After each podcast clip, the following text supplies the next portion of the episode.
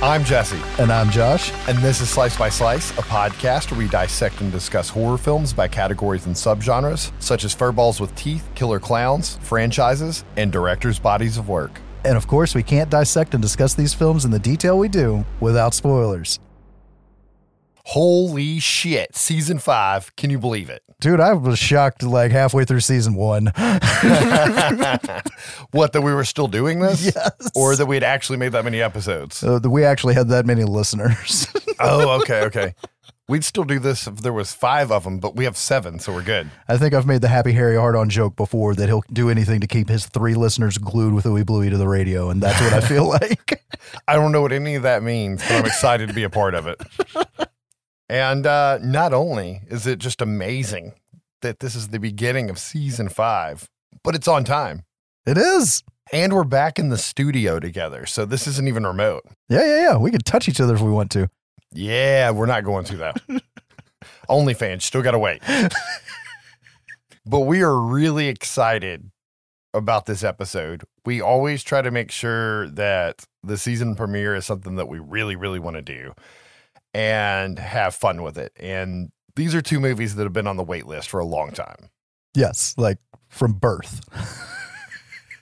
I guess this is a good time to say we're recording this on January the sixteenth, the first episode of twenty twenty-three.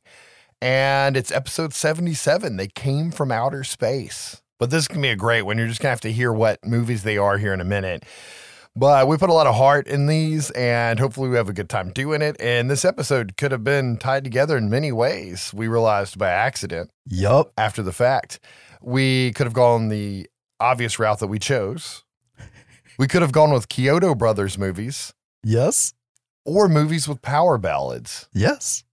But to find out what the movies are, you're going to have to wait through the housekeeping first. Current news. Last of Us premieres tonight. So it'll already have premiered by the time you heard that, but I'm really excited about that. How about you? Considering I never made it through even the first game, I don't know. Because like my biggest problem with the game was what everybody liked about it the most is it was too much like a, a story, like yeah. like playing through a movie where I had just come off of all the fucking Uncharted movies. And I'm okay. like, where's my action? Where's my action?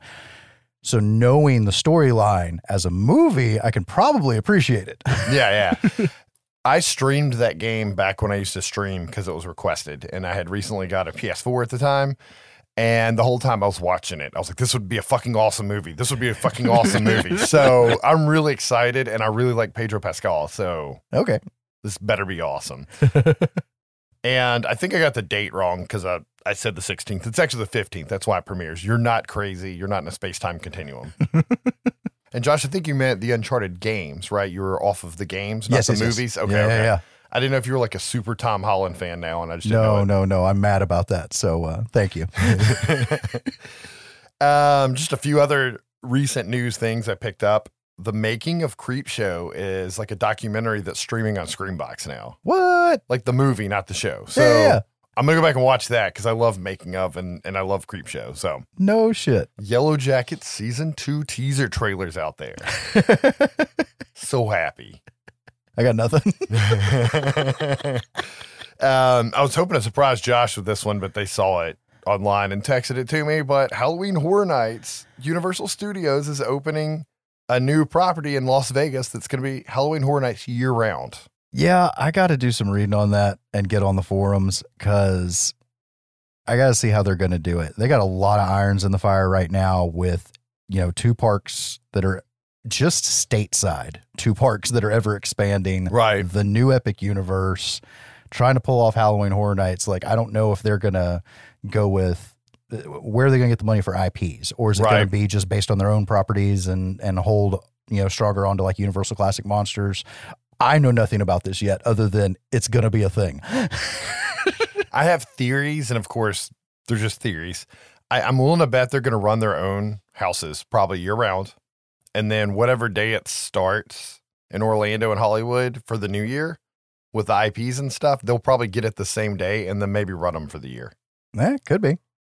I just don't know when they're going to have time to recycle those to the yeah. new ones. I guess they'll just shut them off at a certain point, but I'm willing to bet that their own houses that they make every year are going to be the main ones running year round. Yeah. Because even the licensed ones, they might only have the rights to do it for a couple of months, you know? Well, that's the thing. They they do expire, and that's what everybody found out, the tr- you know, the, the truth of, of business, guys, um, that with the whole year that shit didn't happen with COVID, and there were properties that people were really excited for that year that didn't come back the next year because it's, it's a ticking clock. Right.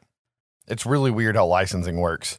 And that kind of bridges me into the last news I was going to bring up, which isn't strictly horror, but it's just fucking crazy. And I know you don't keep up with a lot of the streaming stuff, but have you seen what's going on with the H B O streaming service? I have not. So who would have fucking thunk it? But the Discovery Channel had more money than H B O Warner Brothers. And the Discovery Channel bought H B O a couple months ago. Damn. The C E O of Discovery Plus has taken over H B O. He canceled some of their bigger shows. He's removing H B O original shows from the streaming service. He's already yanked quite a few off. Damn. Because he doesn't believe in paying royalties to the actors and directors and stuff after they've made him his money. What a dick. He's going to fill H B O Max up with reality T V because it worked so well for Discovery Plus. And then on top of all that, a couple of days ago, he announced a one dollar a month price hike active immediately. So it's like that whole uh, shrinkflation thing. I took shit away from you. Yeah. And I'm going to charge you more for it. And then later that day, True Blood popped up on Hulu, and another one of their big shows that they pulled off, like Westworld or something, popped up on Amazon Prime, eh. which means they're selling the rights to their own shows to other streaming services. This is fucked. And I know this came right after I was like, Last of Us, woo! But, I mean, that's fucking crazy because H B O usually has really good shows on there and stuff.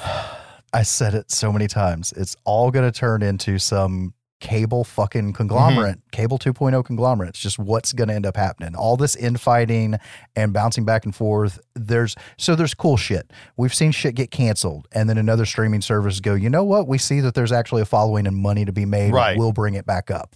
Shit like this is just big business bullshit, and it'll shake out. Yeah. The interim right now of like rebuying or relicensing your own content is fucking funny. Yeah. Um, and, and sad as well. So uh, we'll have to see how it shakes out. I don't know. It, it's just fucking insane. And you have to be smart nowadays. And, and I don't know if you can pull this off if you're not a bigger creator, but it's almost like it's mandatory to write in your contract that you can take your show somewhere else if they choose to cancel it nowadays. But I don't know if you can do that if you don't already have the power to do it, like Neil Gaiman did with Sandman and Tim Burton did it with Wednesday, because they had their contract set up where if you cancel shit, I can go somewhere else yeah. and take my season one with me. And the reason why is Netflix has been recently canceling their highest viewed shows yep. because they're so expensive to make. Diminishing returns. It's fucking crazy. James Cameron actually went on a pretty decent rant about how streaming is like not stable right now. Because to stay up with current content, you have to subscribe to eight to ten services, yep. like a minimum, and that somebody's going to fucking figure something out. He usually knows what he's talking about, so we'll stick with that. Anyways, anyways, enough ranting on that. Announcements. New season. Yay! We announced some of the episodes that are going to be coming up this year. Yeah. On the bonus episodes. Go listen to that one. The other announcement. You guys have known this was coming. It's actually two announcements. We're going to set a Patreon up. I don't know if it's going to be set up by the release of this episode. I'm going to try, but I'm about to go on family vacation also, so we'll see. We're not going to do anything crazy yet. We want to see how much traction it gets because we do have a lot of like hosting costs and web costs and stuff like that, just to slightly offset things. So we're going to do like a dollar tier just because you like us. Yeah. And then a five dollar tier where you get bonus content early. And we're going to do more bonus content. We're also working on some video stuff and, and things like that to expand on this and maybe make it bigger. But, you know, we don't want to hit everybody with everything all at once and before we even know how well it's going to work, right? Exactly.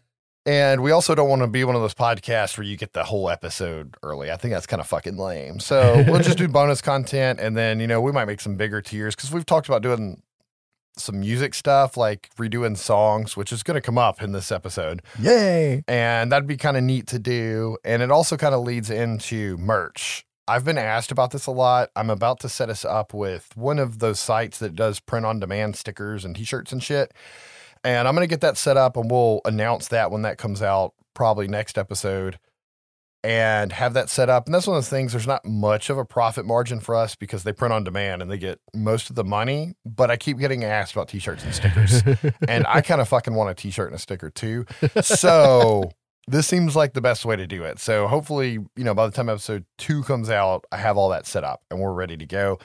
And we do this for fun. So we want you guys to send us ideas of things you would like for us to do on the Patreon.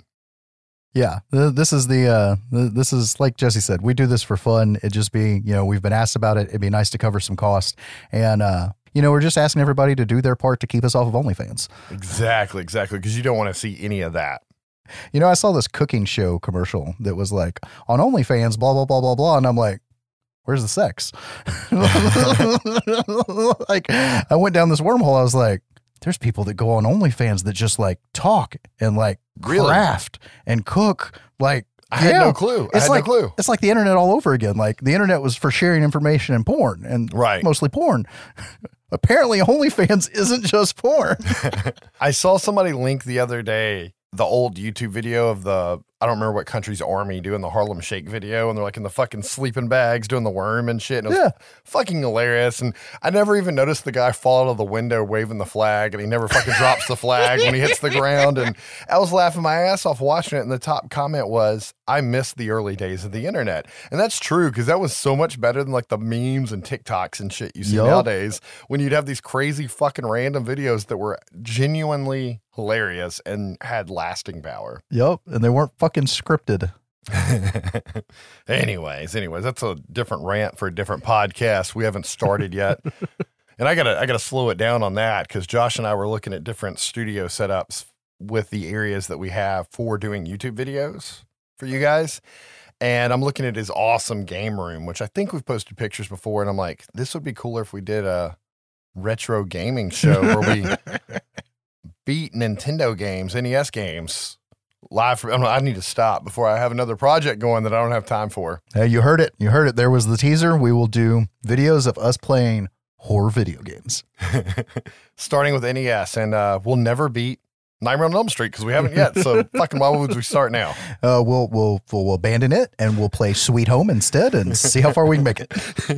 anyways, anyways, updates and corrections from the last episode. This is a lengthy list, so I was either being anal or I was more alert or we fucked up a bunch. But anyways, here we go.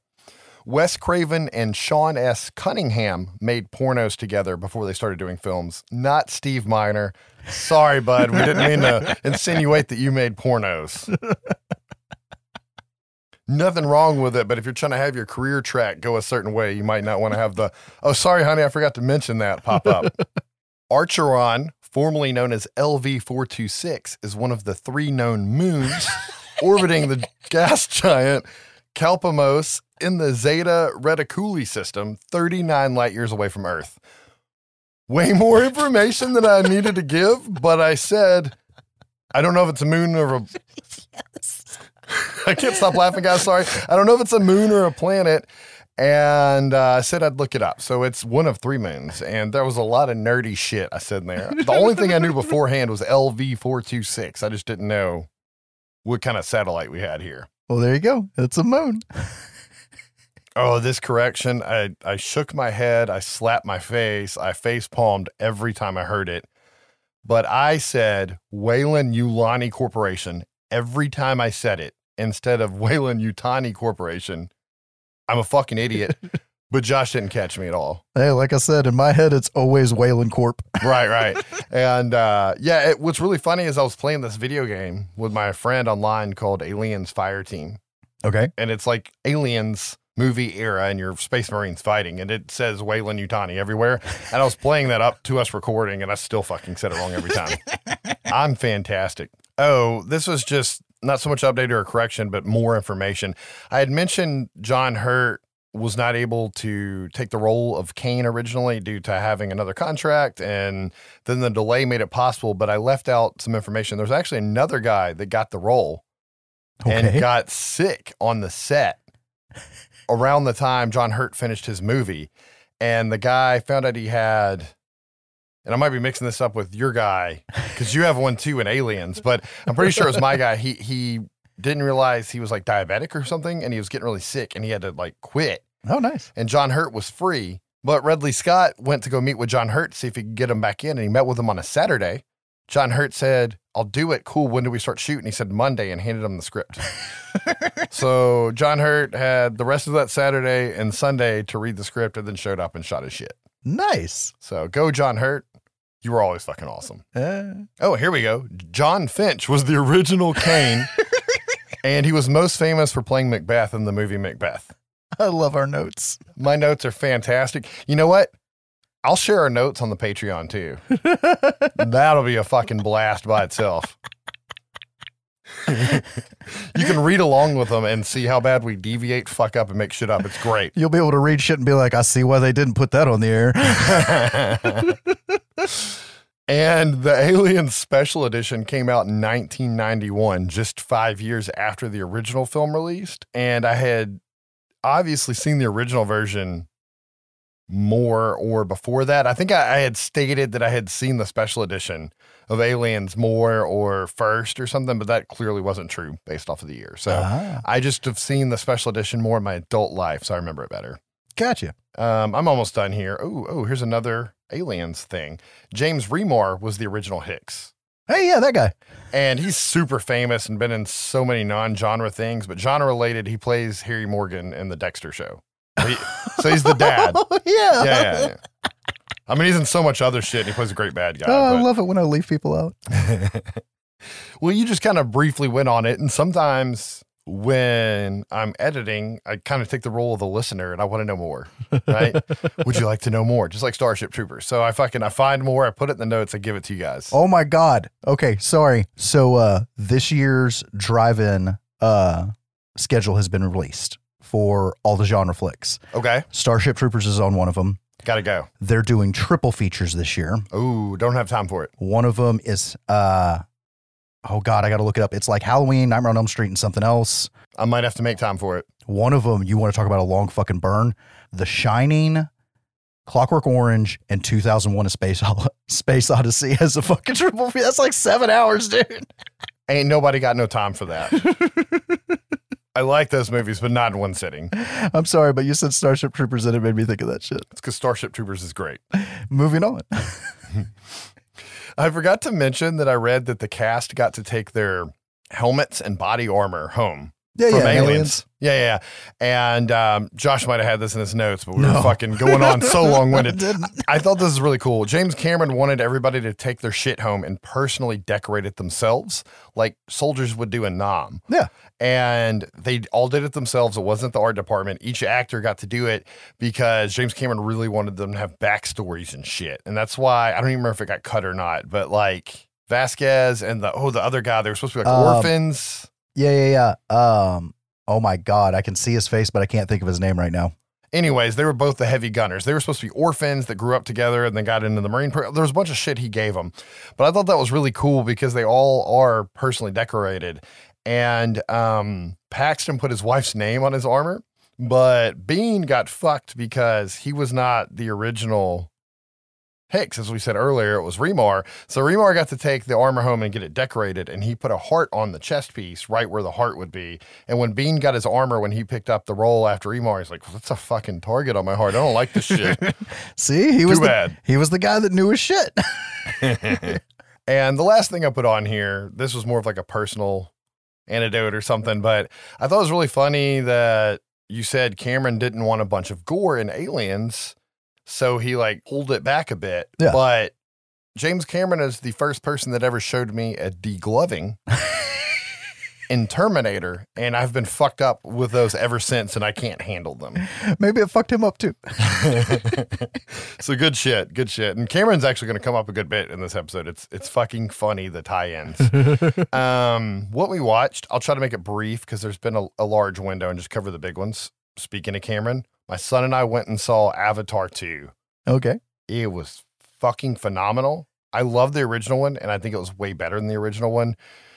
If you go see it, go see it in three D. I hate three D in theaters, but I like the original Avatar. There's a site I go to. It's kind of a joke. They rate three D in movies and tell you if it's worth to go on a point system that caps at forty.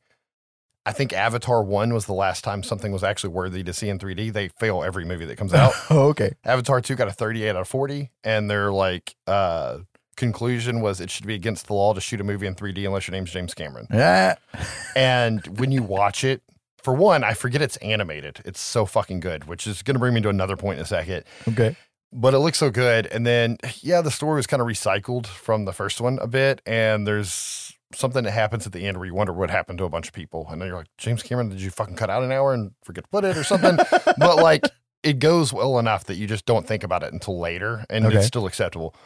But, like, the three D... a good portion of the beginning of the movie, there's a lot of fires burning, and you can see smoke and like embers on the foreground, like just floating in the middle of the theater, like the whole time. So you oh, like wow. you feel like you're in a burning area, and then you still have the arrows and shit flying at your face, but it's not like done cheesy. And that was the thing. Avatar fucking revolutionized modern three D, and then everybody started making all the Harry Potter movies three D and all that. Everything was three D. That came up with those fake three D where they yeah. added a layer on it. James Cameron actually shot it with special cameras and beam splitters and all that shit, and he did that again. So the three D is phenomenal and definitely worth seeing it in.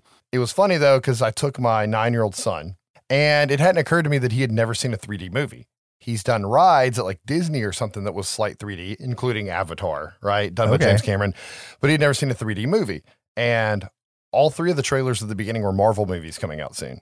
All the trailers were in three D, and he thought it looked cool. And I'm like, this, this is why I don't like three D. This looks like shit, right? I was like, son, just wait till you see Avatar, and I'm hoping I'm not talking it up too much. And then Avatar starts, and he grabs my shirt, and he leans in, and he goes, Daddy, why does the Marvel three D suck? Right? Because it's, like, so different.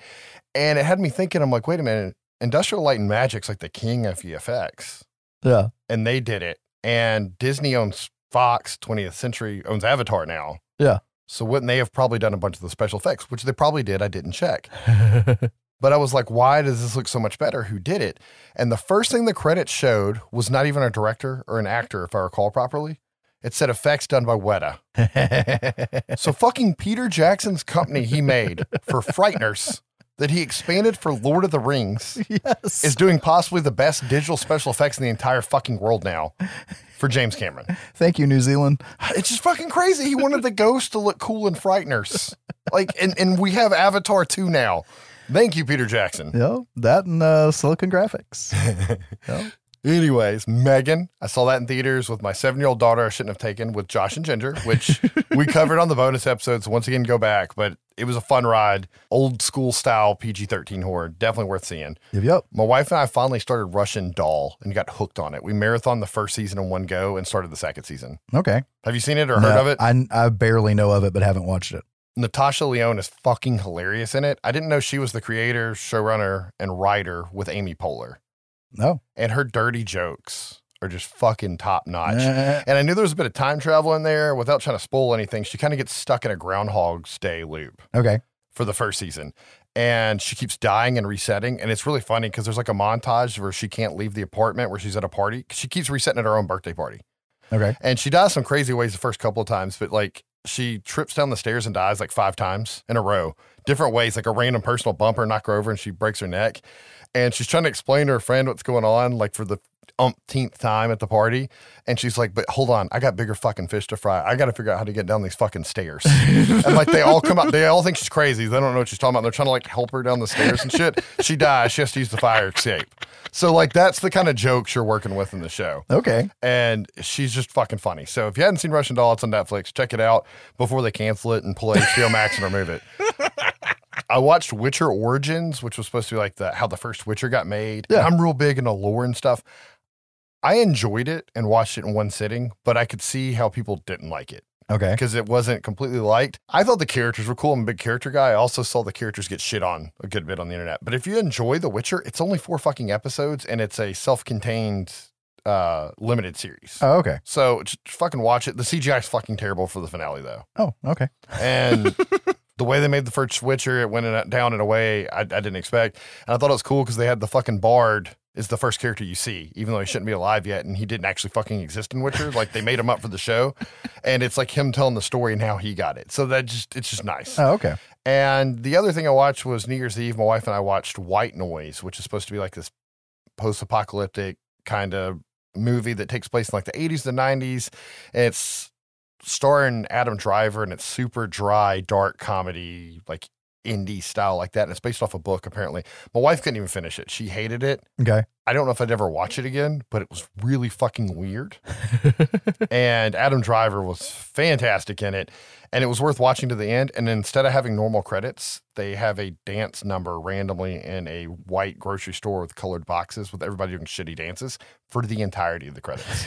And that was worth it alone just because it was so fucking neat. But uh, what'd you watch? Well, out of those, Megan, um, about the only other thing I have worth mentioning is uh, Sick.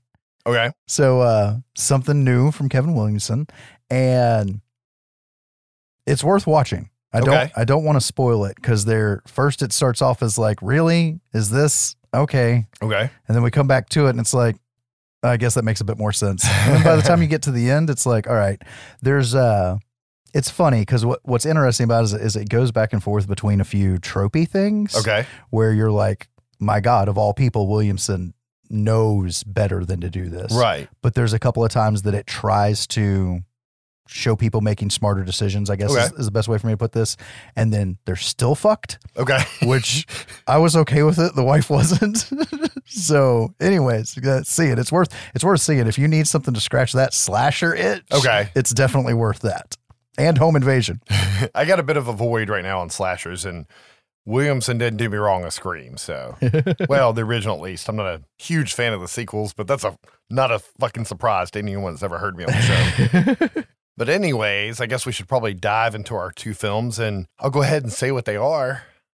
I'm going to cover Critters. And Josh is going to cover Killer Klowns from Outer Space. Put up your dukes. And we've always wanted to cover these two movies, and I said it on the bonus episode, I probably said it earlier here, but they are two of the first films ever mentioned when we were compiling a list to start our first episode. They were. And every time we're trying to figure out what we're going to do, we always bring these up. But the problem was always, what do we put Killer Klowns with? And Jesse doesn't want to do the Critter sequels, right? And neither's Josh. Nobody wants to do that shit. I know. I have a soft spot for Critters two, all right? I'm going to go back and rewatch it with an open mind. I only saw it once, and I didn't start it at the beginning, and a bunch of crazy shit happened and it made me not want to watch it. I was actually surprised to find out that the Opper brothers produced all four of them, and the Kyoto brothers did the effects through all four of them. Yeah. Because it gets bad. It does. But we're not going to put you through all that. I'm just going to cover the O G Critters. So, oh, um, oh, this is a random spot to say it, but Josh and Ginger always give me the coolest fucking Christmas presents. And this year they got me the little blue worm dude from Labyrinth, which was awesome. But then I get to the bottom of the bag and I have a fucking life-size Krite. And I don't know if it's because we were covering Critters or just because they know I love it. But either way, thank you. Oh, you're welcome. What's funny about that is I was actually shopping for somebody else, and first the worm came up, like, people are also interested in this. And I'm like, fucking perfect, Jesse. And then I put it in my cart, and then it pops up. It's like, well, those people are already are also interested in this. I'm like, that's a fucking critter. Oh, and, and the only other thing I want to add before we dive into the actual backstory of my first movie, but how we got here, I had no fucking clue the Kyoto brothers did all the fucking critter effects. I had no clue until this. I knew they did, like, that was their thing, was right. puppeteering shit, right. but I, and, and I Ernest know, Scared Stupid, right. but I had no clue what all they did. I know, and, I, you know, I knew they wrote and directed Killer Klowns, and I knew they came from a, not came from, they exclusively do effects. They just yeah. happened to write and direct a movie, and I've seen Critters a bunch of times, but I just, I think maybe I didn't know about the Kyoto Brothers till about COVID time, ah. right? Like, I've just never paid as much attention to it, and I go to watch Critters for the first time in two or three years. I'm like, holy shit. Because there's, a, there's multiple effects companies involved in Critters, and I'll get to that. But, like, they're the one that shows up in the credits after the actors. It yeah. says, and the Kyoto brothers. And that's an interesting story. So I'll tell you all about it as I cover nineteen eighty-six's Critters. All right. This is probably the most research I've ever put into a film, which is fantastic because it's in my top list. And I've watched it a bunch. I've tried to do research, but there wasn't a lot out there. Thank you, fucking Shout slash Scream Factory. Yeah. You save the world. I, I love how they make new documentaries, commentary, behind the scenes for things that didn't have it. Yeah. Otherwise, we were going off of Jesse's memories from the eighties and nineties, and I don't have my old Fangoria collection anymore. It's one of my biggest regrets. I got out of that in my Mad Magazine, so I don't know. So I have a lot in here, a lot of of pre-information and some shit sprinkled in. I'm just going to be like fucking giddy the whole time. So here we go. Critters came out in nineteen eighty-six, like I stated, and it's directed by Stephen Herek. This is the first actual film he ever directed. Okay. Immediately afterwards, he directed Bill and Ted's Excellent Adventure. He did Mighty Ducks. He did Mister Holland's Opus, which I'm pretty sure he won a fucking Oscar for. Oh, damn. And several other Disney movies. So he did quite well for himself after this. And there's a bit of a backstory about him and the writer and how they all got together, but I'm going to hit that after the cast and crew, okay? Okay. It was written by Brian Meir, but the weird thing is IMDb and everything says Dominic Meir, but every commentary and documentary that was made rec- semi-recently, everybody calls him Brian. He calls himself Brian. So I don't know. There was a name change in there somewhere. Or maybe he's registered with the guilds under Dominic and he goes by Brian or something. I don't know. Or he's running from the law. Either way, he's credited with the story by. This is the first script he ever wrote. And the timing of it, I'll get into in a little bit. But basically, he was nineteen, wanted to be a screenplay writer and moved to Hollywood. And okay. He heard that he didn't need to come empty-handed. So he hand wrote in a notebook Critters. Oh, shit. And then fucking packed up at nineteen and moved to Hollywood. All right. How it all got made, I'll get to. But he's the only not, like, huge Cinderella story out of this. Okay. He did a lot of fucking random movies, including the Evil Bong series after this. But I didn't see anything I fucking knew. I've I've seen Evil Bong, like, listed on things as a joke, but that's it. Okay. The screenplay was Stephen Herek, the director. So he got the script, and I'll, I'll get into that in a minute, like I said, from Brian, and then he's like, do you mind if I take a crack at this? And he made the screenplay out of it. Okay. okay. I don't know how much that changed. And then we have Don Keith Opper, who just has additional scenes written by, and he doesn't know what he wrote and didn't wrote. He, he doesn't remember. You'll see his name a lot, though, because he is one of the three main producers of the entire original four-film Critters franchise. Okay. And the actor that plays Charlie in all four films. Oh, He okay. wasn't originally going to be an actor in it, but when they took over producing it and they needed that character, because of something he had done previously, his older brother was like, I think you should play this guy. And nice. He did it. But his only other writing credit, I'll get into his acting credits in a little bit, was Android, which is the first movie for a lot of these people. And, and we'll get into all that in a little bit. The cast. We have Scott Grimes as Brad Brown. And other than the people that were already famous, I would say he's the one that got the most famous afterwards because he's still super active. And he's oh, one yeah. of those child actors that looks exactly the same as an adult. It's like the kid from uh, A Christmas Story or Shoot Your Eye Out Kid. Like, you know yeah, that yeah. motherfucker when you see him. And he looks like an adult. He doesn't look like a child, but like he looks the same. Scott Grimes did the same thing, but he plays Brad Brown. He did a lot of T V in his day. And his bigger T V credits were Party of Five and Band of Brothers. That's the first thing I was like, oh my God, that's fucking Critters Kid, Russell Band of Brothers. Uh, He was in the, um, oh, the Russell Crowe Robin Hood. He played Will Scarlet. So okay. I mean, that's a pretty big role for a Robin Hood movie. Most recently, though, he's one of the main cast members of Orville, which I've never seen, but I hear it's fucking hilarious. Sometimes. And then hundreds of episodes of, of Family Guy as multiple voices, and he's done every episode of American Dad, like three, four characters an episode. So apparently he started yeah. voice acting somewhere in there. So go Scott Grimes. We got Don Opper, or Don Keith Opper, as I wrote him as, as the uh, producer and writer. He plays Charlie McFadden. He was in Android, which him and his brothers made, and he acted in and starred in. Critters one through four. He's one of two people to be in all four movies. Okay. And a lot of T V. And apparently he was, like, really easily approachable, and you could always recognize him. He, now that he's older, he's a much larger guy. I, and I don't mean, like, giant obese guy, but, like, he got bigger because he's so fucking scrawny, yeah. right? In the Critters movies. He's like, yeah, people used to always run up and want to take pictures with me. Nobody recognizes me now. And then he smiles and you can see the tooth gap. And you're like, that's Charlie. That's fucking Charlie. Um, that was fucking great. Oh, this is a famous name that we've used a couple of times and you should all know us. Dee Wallace. Yeah, yeah, yeah. This is the first movie she was credited as Dee Wallace Stone. Yes. Rob Shea shit a fucking brick and tried to make her not use her actual new name because he wanted people to come to see Dee Wallace.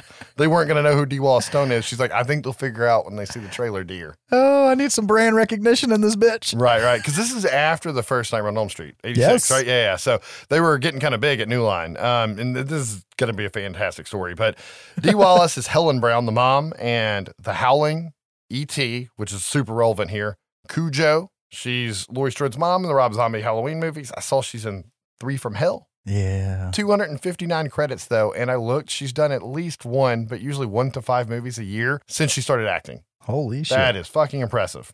Terrence Mann plays Johnny Steele and the bounty hunter Ugg. Okay. They found him on Broadway. He was doing Cats on Broadway. Oh, okay. Immediately after this movie, he went and did Les Miserables, right? Like, so he was a big Broadway actor. He's in Critters one through four. He's the only other character to do all four of them. The Dresden Files, Sense eight. He's done a lot of genre type okay. stuff. And I call him Kmart Tim Curry because he looks like Kmart Tim Curry in this movie.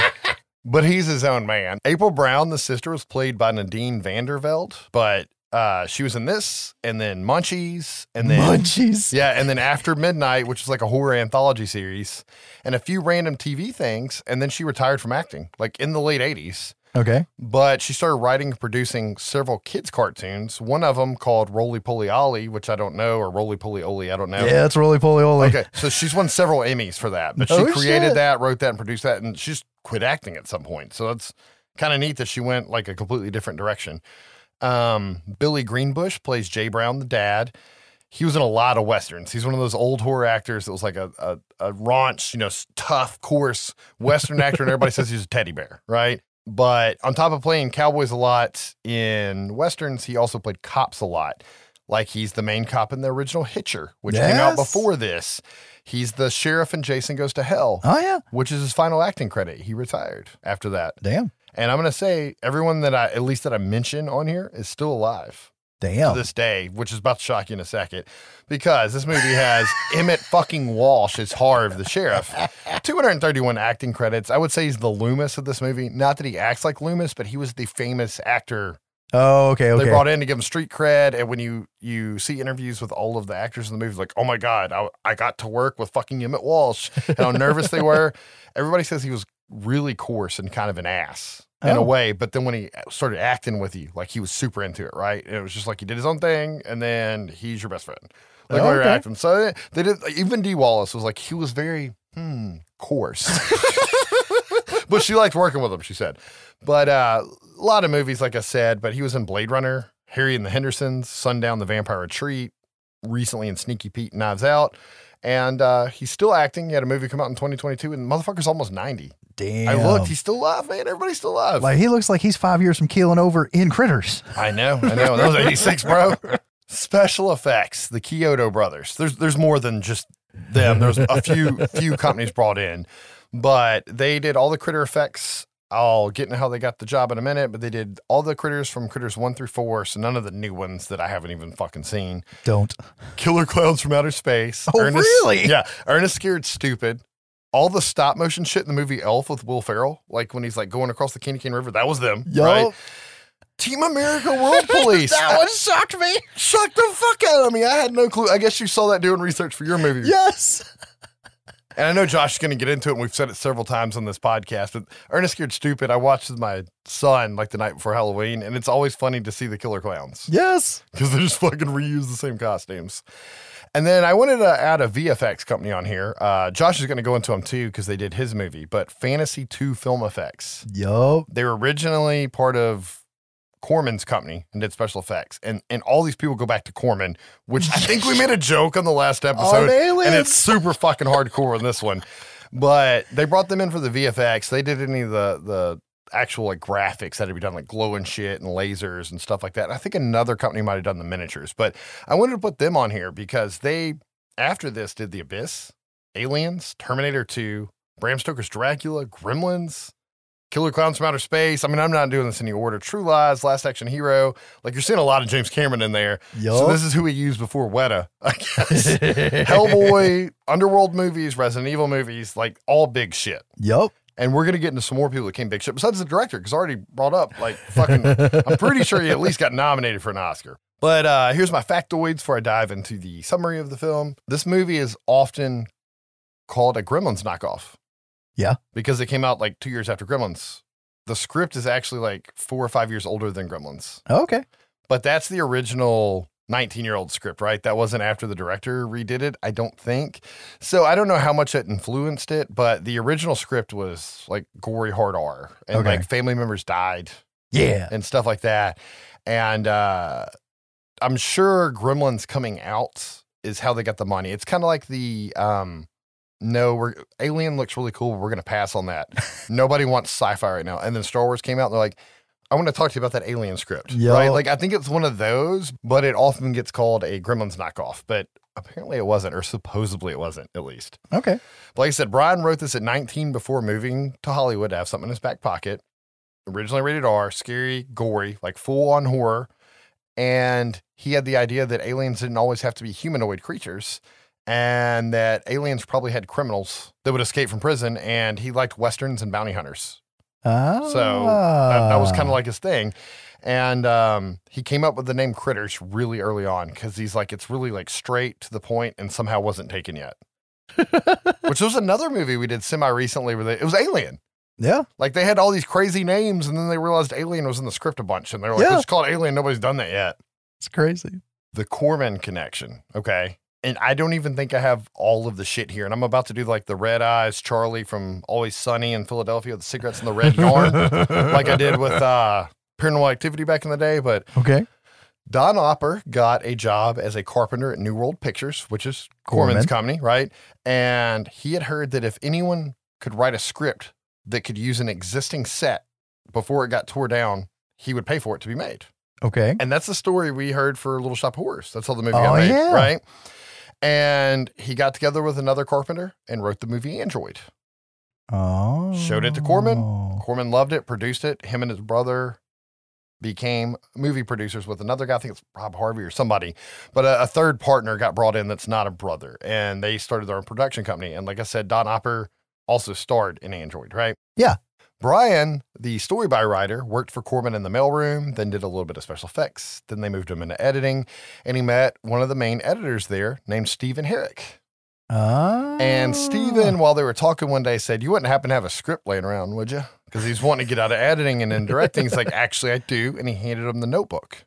Okay. Probably not that day. I doubt it was in his back pocket.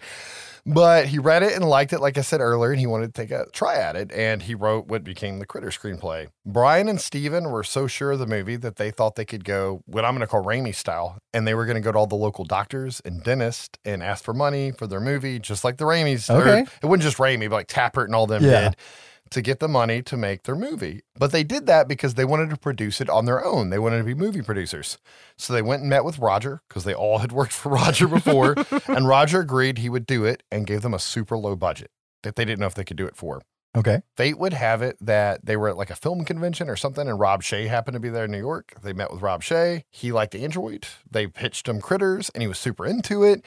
And he was like, wait a minute, Roger wants to make this? And this is when New Line was blowing up from Nightmare on Elm Street, and he wanted to take anything he fucking could from Roger Corman. So he agreed to give them a much larger budget to have the rights for them to make Critters under New Line Cinema. And, of course, they took it. So they got snaked out from under Roger Corman, which is funny because oh my God, they're going to use a lot of Roger Corman people on this movie, like behind the scenes. Uh. And then there was another editor at New World named Mark Helfrich. And he was friends with Steven, so Steven made him the second unit director, so he did most of the critter attacking people shit while Steven was doing, like, the film proper. Okay. So he's the one that mainly worked with the Kyoto Brothers. Yep, yep. So that was the Corman connection. Now let's get to the Titanic connection here. Oh, dear okay? God. the, the, these notes are deep, brother. So the sound designer and the costume designer for Critters eventually won Oscars, both of them separately, for the movie Titanic for James Cameron. They worked for James Cameron. They also worked at New World for Roger Corman because okay. they stole a bunch of Roger Corman people to make this movie at New Line.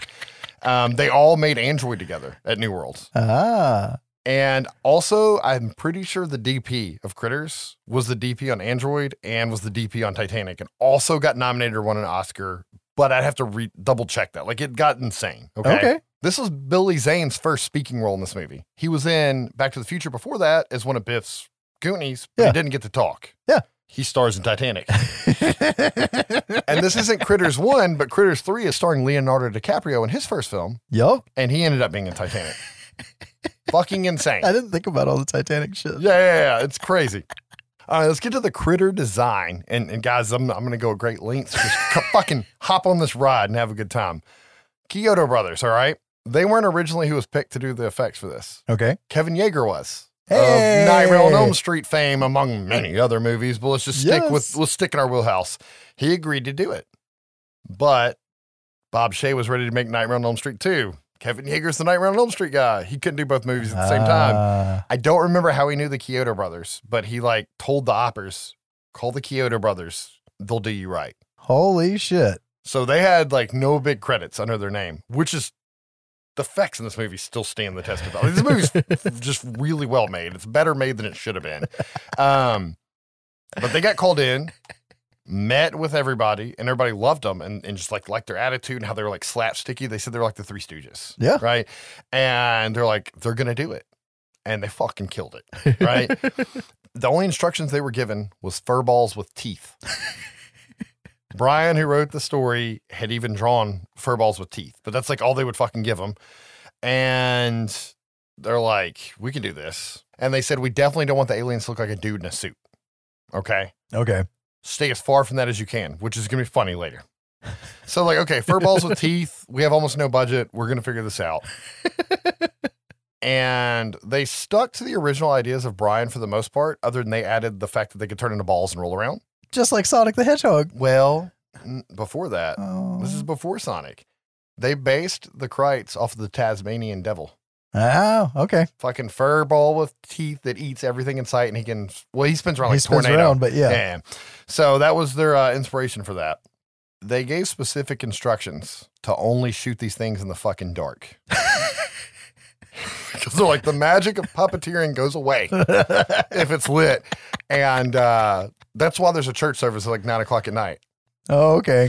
However, they went rogue after this movie. Even though it's still the Kyoto Brothers and the same producers, they started shooting these things in the daylight. Their balls got too big or something, and it, it suffers. There's another thing that changed about them that, that suffers. It was the fur. They were told as they were designing the Krites that, hey, they're going to have like porcupine quills that pop up and can launch, and we think their hair should be coarse. Okay. So the Kyoto Brothers like, what hair do we use? And they went through and they decided moose hide. Okay. Because the moose hair was very coarse and looked like quills. They said, as far as what looks good on, on T V, that was the best decision they could have made. But moose hide's very hard to work with, and it like limited what they could do and how they could design them. After the first movie, they used synthetic hair. So that's why they're so stiff in the first one compared to after. Okay. And that's why they look so real, because they're using yeah. actual animal hair, right? Yeah, they look they look like puppets after the first one. Anyways. They don't in the first one, though. That's the know. thing. And like still to this, and this movie only had a three million dollars budget. Oh, damn. And it's not like they had experience, right? Like they have to come up with this shit on their own and stay in budget while winging it, essentially. Yeah. They had to make different kinds of critters. They made the close-up ones, like the hero dolls yeah. that had to be like front and center. They made the, they call them bowling balls, but the way, and they act like they're literally bowling balls, but the way they're handling them, like they had some of the original ones, there's no way they're bowling balls, but they were balls with the moose hair perfectly put around it with no seam. Okay. And when you see the rolling critters, R C, right? No, action. And they fucking rolled them. And if it didn't look right, they had to do it. There is R C, but I'll get to that. Okay. Uh, well, I'll do it now. They made an R C version with gyros in it, and it would sling the weight, and it worked great in the studio. But when they went to the set, they couldn't use them outside, like at all. Oh, okay. Because the uneven terrain and stuff like that. Yeah. I heard that they did a scene in a hallway where there's like a right angle turn a certain way, but to me, it looks like it moves like the R C version I saw in the behind the scenes. So I don't know why they wanted to use the R C version there unless they fucking broke it trying to use it outside. I don't know. But all the critters are fucking hand rolled. Like even on the documentary, they had the director try to fucking do one at the end. Oh, okay. And he misses the target the first time. And he's like, and then I'd say cut. And then he did it again and he hit it. And he's like, and print, you know. Uh, but like, yeah, they said the Kyoto Brothers would just be standing there with balls of fur and like action. And they just chunk it until one of them went the right direction. Oh, that's great. It's fucking great. They also had the quill ones, which had to have air compressor things to make the quills pop up and then launch. And okay. sometimes they'd shoot and sometimes they'd go and just kind of fall out. And they just have to keep redoing it until they shot. Then the walking Krite, they were really excited about that one. They weren't asked to make one. They just thought it would be cool because they were like, gremlins came out and you never fucking see a gremlin walk. Uh, we can make a fucking puppet walk. So they made a Krite. I think it was one of the hero ones that had motors to make the legs move. And they put it about half an inch off the ground. Okay. With like a crane dolly thing over it. Okay. With um, monofilament, fishing line hanging down. And then another one to pull it straight. And the camera just had to be at a slight up angle, and it looked like the feet was touching the ground, and the feet would move, and it would run across the floor. And it's in one scene in the movie. But they just like, look what we made, guys. Gremlins don't fucking walk. Critters walk. And it it really looks cool and adds to it. It's a quick shot. Because there's another weird one that they throw a right through a window and they made a special version with the mouth open. It could chomp and they chunked it and shit. And they're like, can't even fucking tell. Yeah. Between the motion blur and the darkness, you can't fucking tell. But we told them to shoot in the dark. So. And then they had to make the large costume one with the little person. And it was a man in a suit. And it's not great. Uh, no, it's not great. The director and the editor were fucking geniuses. That's the thing, though. Both the director and second unit director were editors, and they shot for edits. Let's let's go ahead and say it. The Krites never got larger in the script. Oh. Bob Shaye, he wanted them to get larger from eating, and he wanted to add an extra climatic ending. So if there was a large one coming after them, to take one of them back to the ship for a snack. So that was kind of, that part was kind of cool.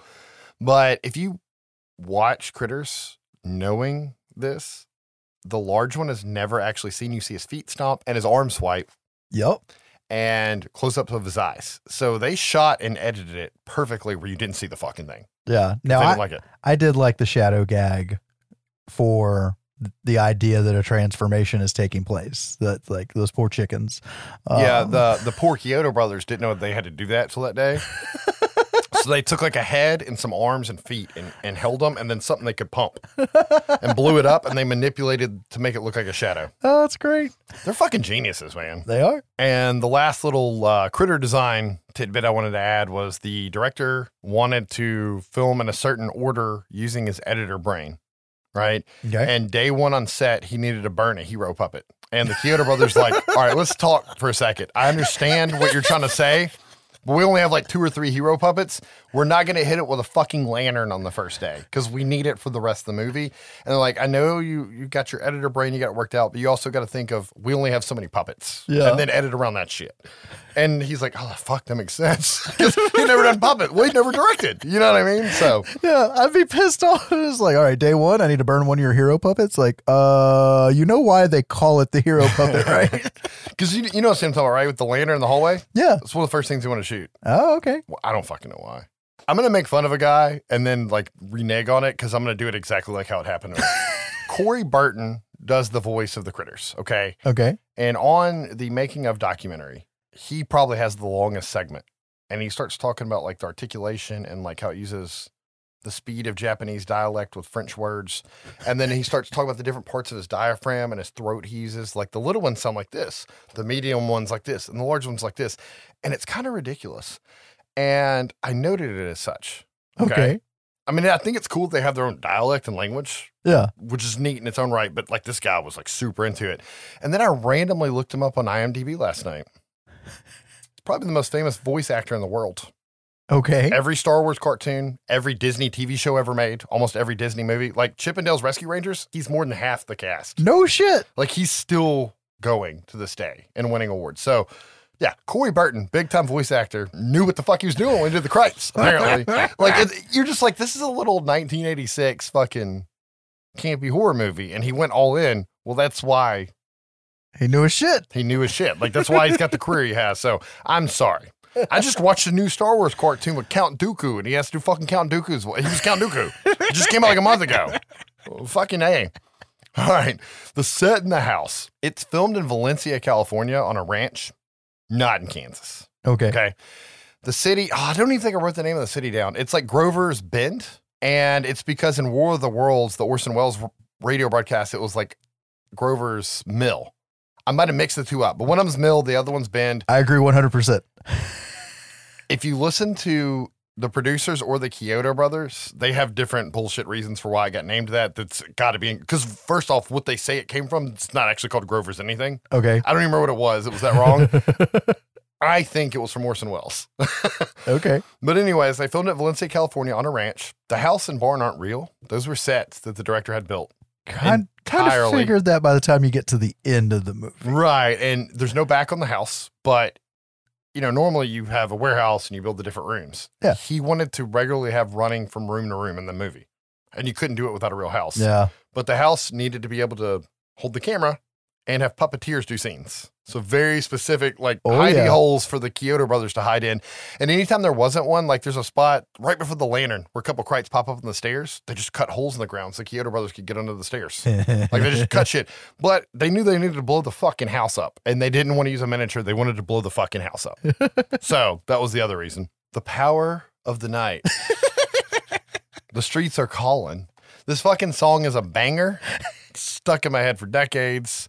My wife and kids hate me right now because I watched this movie so many times recently for the podcast, and I keep singing it.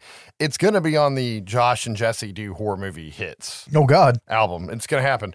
If you want singing, I will. It's going to sound terrible, but I'm going to do it. But it was written by a musician friend of the Opper Brothers and Terrence Mann himself. No shit. Broadway star. Yeah. Right? He said he sat down at the piano because they gave him like a melody and he started like writing out some stuff and he just fucking banged out the lyrics. So I think the other guy wrote the the core music and then he wrote like the piano number and the lyrics. He channeled his Rick Springfield. Right. They shot an entire music video for it. Oh, for the segment that's in the... Well, they used different segments throughout the movie. But that's because they shot the whole damn thing. Right. That's and if you awesome. Notice, it says... Um, show pictures or show records or whatever on the M T V video. Yes. So the Opera Brothers companies show pictures. Okay. So that was kind of like a joke they put on there. Um, he sang it himself. Terrence Mann did. Broadway singer. Yeah. Right. And, and it's fantastic. He said he's actually had a band after this and he would have to play the song like his band would. That's funny. I don't know if it's in my notes. Oh, it's right here. You guys got to see these notes. They're fucking great. So the writer and director wanted Billy Idol to play Johnny Steele. Oh, and the producers are like, are you sure you want to deal with the headaches and hassles that'll come with that? I'm sure he'll do it. If we have it as Billy Idol and not Johnny Steele, he can bring his own music. We don't have to pay for it. Like kind of thing. Yeah. And then like, they're like, you probably don't want to work with Billy Idol. Like, and they ended up meeting Terrence Mann and it worked out, but it's funny. It was almost Billy Idol. Allegedly. They would have lost a chunk of their budget had it been Billy Idol. That's the thing. I got two little tidbits left or, or sections, and then I'm going to dive into the movie. The Rob Shea changes, okay? I already said it, but he wanted the critters to get bigger as they ate, so that's why you have small, medium. They might have already had small, medium, because the medium's not that big, much bigger. I think the medium might have just been the fucking hero puppet, but he wanted small, medium, and full size from eating. They fought him hard, and then they... Each interview ended with whatever Rob Shea wants, Rob Shea gets. Yeah. Unless it's Dee Wallace changing her fucking name. He wanted the large one for the epic finale. He didn't want it to like go down the way they had written it, which is in the movie. It's yeah. just he wanted an extra layer of the large one kidnapping somebody to take back to the ship. Kidnapping and taking one back to the ship was really fucking cool, actually, and a good idea. And it, it did give us that cool way it ends that I'm going to get into in a bit. But the large one's kind of dumb. It's the only Critters movie out of all of them where the critters grow. So usually stupid shit gets added in the sequels. They removed the stupid shit and then added stupid shit for for this one. And uh, he didn't like the ending. He thought it was sad because I'm going to tell you where it actually ends. The ending of the movie's in the movie, and then there's more movie. Oh, okay. The house rebuilding itself was not in the scripts. They shot that eight months after they were done with the movie. The screeners sent off and the version sent to theaters, depending on what state you're in, had different endings because he changed. He made them do it that last minute. Wow. That they had already sent prints off. And I, I don't know if I put it in here, but at a screening, some guy was like, yeah, I think it's really sad. You know that little communicator thing? It'd be cool if you hit a button and it fucking rebuilt the house. And Rob Why? Shea's like, yeah, do it. This shit's so dumb. It is, but it also fits the movie thematically. It does. Yeah. It doesn't feel out of place, but it is dumb. But I thought it was dumb when I was fucking eight. I think it's dumb now, but it fits one hundred percent. This could have been a Spielberg movie, honestly. Like, it has that. You know what I mean? It has almost, that vibe. Yeah. Almost. But like I said, uh, three billion dollars budget, one point six million dollars opening weekend, thirteen million dollars total box office. Not bad. They made money back multiple times, so that's that's how we got the franchise. But it did very well on home video after the fact. Oh, yeah. I forgot to do my logline thing, but I'm pretty sure it's Furballs with Teeth. If it's not, guys, it'll be on the update notes. I forgot that's a new thing we started doing, and Josh's internet sucks at this place, so I'm not going to take the time to do it. I went against everything I just told you guys and went ahead and looked it up on Josh's internet. It only took forty-seven minutes to load I M D B. But supposedly, according to I M D B, the tagline was the original tasty entree. God, I hope that's wrong. Somebody edit that shit to Furballs with Teeth for me if you have a pro account, please. Anyways, let's dive in this fucking movie. We open up with a black screen in New Line Cinema, which I love seeing. I love that old fucking New Line logo. Yeah, yeah, yeah, the shitty old red one. Yes. But Bob Shaye made sure you knew who fucking made this movie. Then we get a pan through space and the stars to an asteroid called Prison Asteroid Sector seventeen. I'm still on board. These effects actually aged decently, the V F X here. Yeah. But there's a ship coming to land at the prison, and they call in requesting landing to the prison and say to the warden they have their eight Krite prisoners.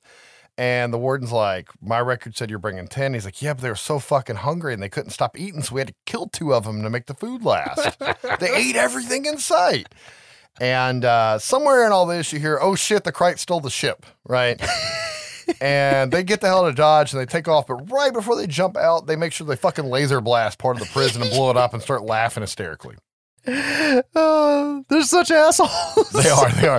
The floating warden, that he looks kind of okay. And apparently that's not the original version. They had to redo that over and over again oh, to get really? It really like. I feel it was kind of Dune inspired though. Yeah, I can see that. But uh, the warden's like, I got to call in the bounty hunters. And he calls them in.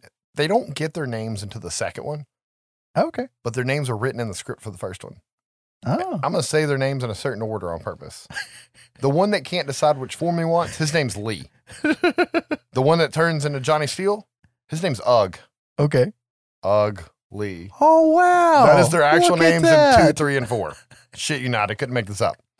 But anyways, they're told to go to a backwoods planet known as Earth, right?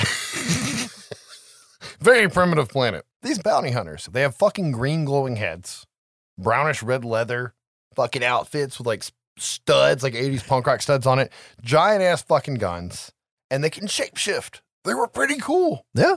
And they wore like green featureless masks.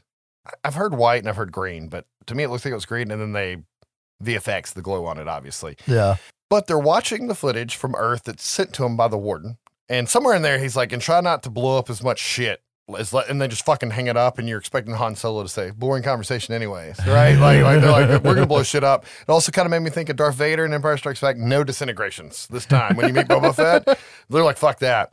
Hitler is credited for being in this movie because he's one of the documentaries that, that they're watching from the footage of Earth. But they're flipping stations, you know, watching Discovery Channel and this and that, and they land on M T V.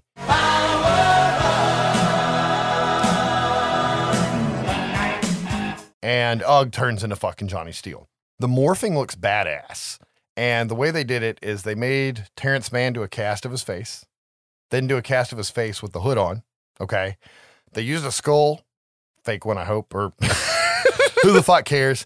Did like a blood layer of, they said Jello, but I, I thought they usually do wax this traditionally, but Jello yeah. or wax. Then they did a muscle wax version built on top of it, but all using his shit, right? Oh, and then okay. they did like the skin version of Terrence Mann's face from the cast. And then they did the hood version and wax off of that cast of the mask and all then right. shot it with heat lamps and melted it fucking Raiders of the Lost Ark style. And they said it took for fucking ever.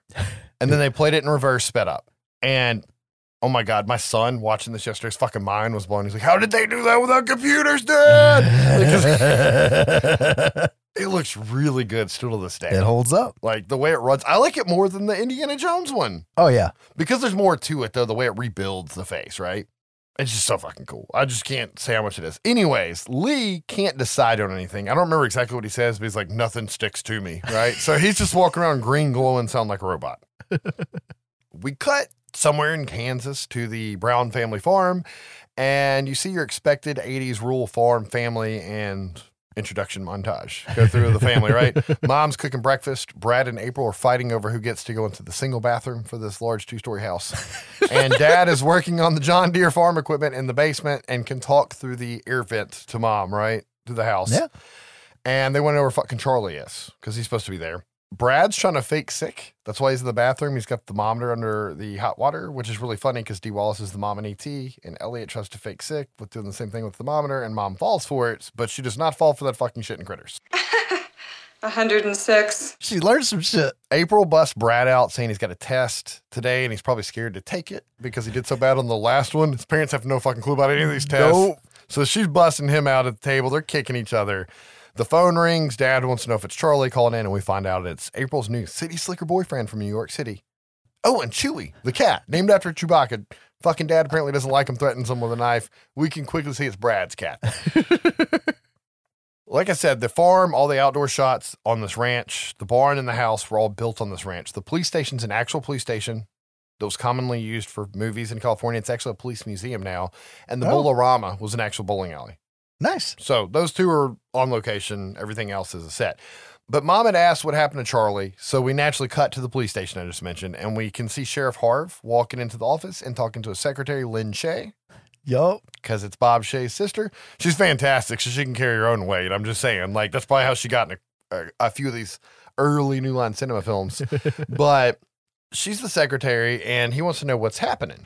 This here says that John Travolta used to be a waitress in Fort Myers, Florida. And Harv lets her know that he wants to know what's happening here in town, right? And she lets him know there's a big bowling tournament going on tonight and that Charlie's sleeping it off in the cell again. So we cut to Charlie waking up in his prison cell as a car horn goes off and he's grabbing his teeth and his jaw, right? Like something's going on. And he starts yelling, they're coming for him. He's sleeping in a jail cell with the door open. So obviously he like voluntarily put himself in here. Yeah, yeah. And he still has his bottle of whiskey. So he's drinking it. He's like, wasn't really sleeping at all. He's just like that dude in the Andy Griffith Show. Yeah. And uh, Harv comes in and he lets Harv know that they're coming because he can hear it in his fillings again. And he opens his mouth and Harv's like, fuck, whiskey breath kind of face. And he says it's the same aliens that ruined his pitching career. And he says that he was real major league material and had heat. And I don't know if Josh caught it, but that is foreshadowing like a motherfucker. But Lynn Shae's playing off of it. Yeah, yeah. Like, it's it's great. Yes. And then he starts hearing the aliens talk through his teeth again. But wait, no. It's Jeff, the other cop for the town, calling on the radio, hitting on Lynn Shea, and Harv telling him to cut the crap and to uh, go ahead and, and take off for the day. So, obviously, he's the night cop. Harv's the day cop. Yep, yep. And Harv tells Charlie he might want to go to fucking work at the Brown's house before he gets fired again. So, this must happen a lot. Back at the Brown farm, we can see that Charlie and Brad are really close friends and hang out a lot, even though they have the age difference. And let's be honest, I Q difference here, it seems, as well. Yes. Much like Leprechaun. It's not that bad. We can see that Brad likes to make homemade improvised explosives. I'm sorry. They call them firecrackers yeah. in this movie. They are pipe bombs. They are. And uh, he likes to blow shit up, including an original eighties era Kenner Y-Wing that they spray painted silver so they wouldn't get sued. And that's what he blows up in the yard right there. Huge fucking hole, big explosion. Dad hears it way over in the barn where he's waiting on Charlie. And he runs over and he gives Brad another lecture for like, you know, get your shit together. And I'm assuming it's because he skipped school because April's not there and, and Brad is. Ah. And uh, he tells Charlie he needs to get to fucking work on the carburetor. April shows up from school with her boyfriend, which is fucking Billy Zane. Who's not in The Mummy. No, they do look a lot alike. But this is first speaking where, like I said, he's got this fucking sweet rat tail he's been growing out for years. And he's in this little sports car his dad bought him for his birthday that, uh, according to Dad, can't carry much hay. It can't. It's known as a Porsche. Right, right.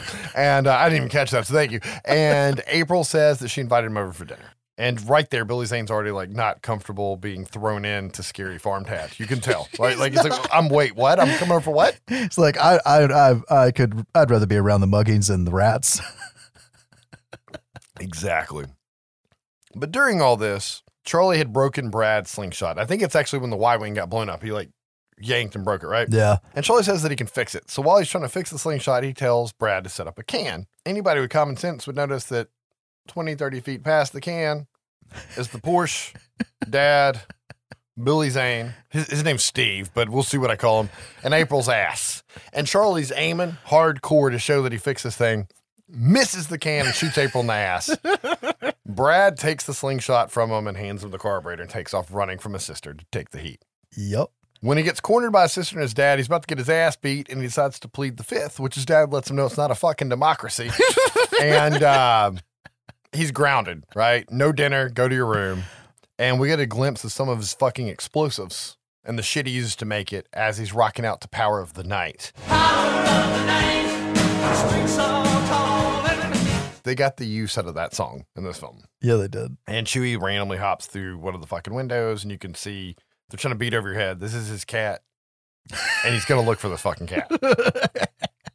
That night, we can see Charlie finish up the carburetor on the family truck. He's got it running again because he's supposed to actually be a good mechanic. It gets said a couple times in the movie. And he heads home on his, well, bicycle because he's a fucking drunk and he shouldn't be behind the wheel of a car. Steve's sitting down to eat steak and mashed potatoes and corn on the cob with the fucking yellow things, the stems on the end, which I made my mom buy me because of this movie, like in the late eighties, because I wanted to eat my corn like that. And uh, it's one hell of a meal. Fuck, I'm hungry now. You're always hungry. It's true. But April goes for a crotch grab under the table, and he's stopping her. Like, Steve's like, you're going to get me shot and buried in this farm. And uh, she says, don't forget you you promised to take me for a ride in your car. And he's like, I did? Mom's smiling because she knows what's going on. Dad's sipping the tea out of the mason jar. Like, mm-hmm. Right? And uh, he obviously has no fucking clue. She's talking about Steve. But he goes with it. They go outside. And Pops wants to know if Mom had had the talk with her yet. And she's like, oh, yeah, a long time ago. He's like, long time ago? Yes. I buy the family. I do want to bring that up. The dad supposedly improv shit a lot to the point where, like, the director, because the writer, this is one of those movies where the writer was on set, like, the whole time okay. with the director. Like, they were ruining takes. Like, the, the when the phone doesn't work. Like, they just told him the phone didn't work. And, like, you know, he, like, beats on it, and he's like, yeah, phone's dead. Like, straight up, like, we almost lost the take, right? Like, and everybody said he was, like, just so fucking fun to work with, which okay. is kind of kind of nice, you know. But anyways, we see Brad and April get into the car and act like they're leaving, but they just park behind the barn. However, Brad can see them through the window. Yep. As they head in this barn to make out for what's going to be hours. Yeah, it is. I'm going to address that. It's funny. It got brought up in the... uh commentary also, like how fucking long, and the, the producer's like, what do you mean? And then you start going through the list of shit that happened, like, well, fuck, we didn't think of that. But anyways, Brad wants to get revenge on his sister, and he loads up on what looks like a pipe bomb and M eighties, all homemade, best in the state, as he says. And he's going out to either scare his sister or blow her the fuck up like the Unabomber. Who the fuck knows at this point? And Brad goes out the window and tries to sneak across the roof because he's on the second floor, and he has to hide from his dad as his dad peeks out the window, and they hear a spaceship fly by, or they hear something. We see it's a spaceship. Yeah. Mom's watching Power of the Night downstairs. Stealing from the light, shadows calling. Until she has enough of it, and she changes the channel, and she goes to something else that's made by the Oppers. um, but the, the T V starts to fuck up, right? And she's yelling to her husband, and then the house starts to shake. Then we cut to Charlie riding his bike, and he sees the ship fly by and, like, falls off his bike and then tries to take off running, and then he's like, oh, fuck my bike, like a big drunk scene. And he heads off to what we find later is the police station. We cut to April and Steve making out, and... April says, the earth just moved, and Steve's like, already? It's so fucking funny. Pops decides to be late for his bowling tournament, which he was getting dressed for. And I just want to point out that their logo is the Ghostbusters logo with a pin instead of a ghost. Yes. And they're called the Pinbusters. Yes. Lots of eighties references. In this movie, we've hit the Y-Wing and now that. Um, but he wants to go check out the noise. And while he's outside, he catches Brad in the tree because Brad went from the roof to the tree to climb down. And he's like, oh, shit, Dad, the earthquake threw me clear out my window into the tree. And Dad's like, cut the shit, get down here. And he, like, gets down all slick. And Dad's like, you've done that before, hadn't you? And he's like, yeah. And he's like, come with me before you get in more trouble. Uh. And they think it was a meteor or something, right? Or Brad does. Dad's like, I don't know what the fuck it was. Invaders from Mars. Yeah. yeah. Teenagers from Mars. We don't care. But uh, we cut to the ship. And we get captions of the Krites talking. And the Krites give a status report on the ship and then decide that they need food. Story here. Shay said under no fucking circumstances were they allowed to put subtitles in. Fuck him. I said captions. I meant subtitles. Whatever. So Steve took money out of petty cash and did just the porch scene that comes up later where one of them gets shot. Uh-huh. For right before the first screening. And everybody fucking erupted laughing and clapping. And they looked at Rob Shay and said, can we have subtitles now? Ah, that's one of my favorite shots in the whole fucking movie. Yeah, yeah. Their captions make this shit. That's like part of what separates them from the Gremlins because we actually get to hear what they're saying. Yeah. Or read. Well, that tomato, part was hard potato. For Josh, but we get it. His wife helps him along the way. Anyways, Pops and Brad find some mostly eaten cattle carcasses out on the farm, and... they head back to the house. I'm not going to tell Mom about it, though. It'll freak her out. They don't notice the giant fucking spaceship parked twenty feet from them. I'm just saying. Thank you. Because the camera pans over. It's really funny because one of the, I, I think, it was, I don't know if it was the producer commentary or the Kyoto Brothers commentaries are separate. But one of them, they're like, yeah, yeah, we didn't use a single real ship. We used miniatures the whole time, except for that one. And the one that the bounty hunters walk out of. And the one the large critter drags April into. But other than that. And there was an actual old E T episode from when they made Critters. And it shows very few things. But one of them is the little dude in the critter suit dragging and the entire part spaceship. And they can walk in and out of it. So there was an actual ship built. Oh, okay. It wasn't just miniature. Anyways, we can see Jeff making his rounds in his police cruiser because it's nighttime now. It will be for most of the rest of the movie, the original movie. And we know he's the only night cop. And he's hitting on Lynn Shay. I, I should have fucking wrote her name down. She's fucking Lynn Shay. She's always fucking Lynn Shay. She is. And uh, she gets shot down. And then the bowling ball fucking critters come rolling by. And he swerves and goes off road and fucking like wrecks his car slightly. He thinks it's a dog. And he's talking about the damned dog. And come here, Poochie. And he's got his nightstick out.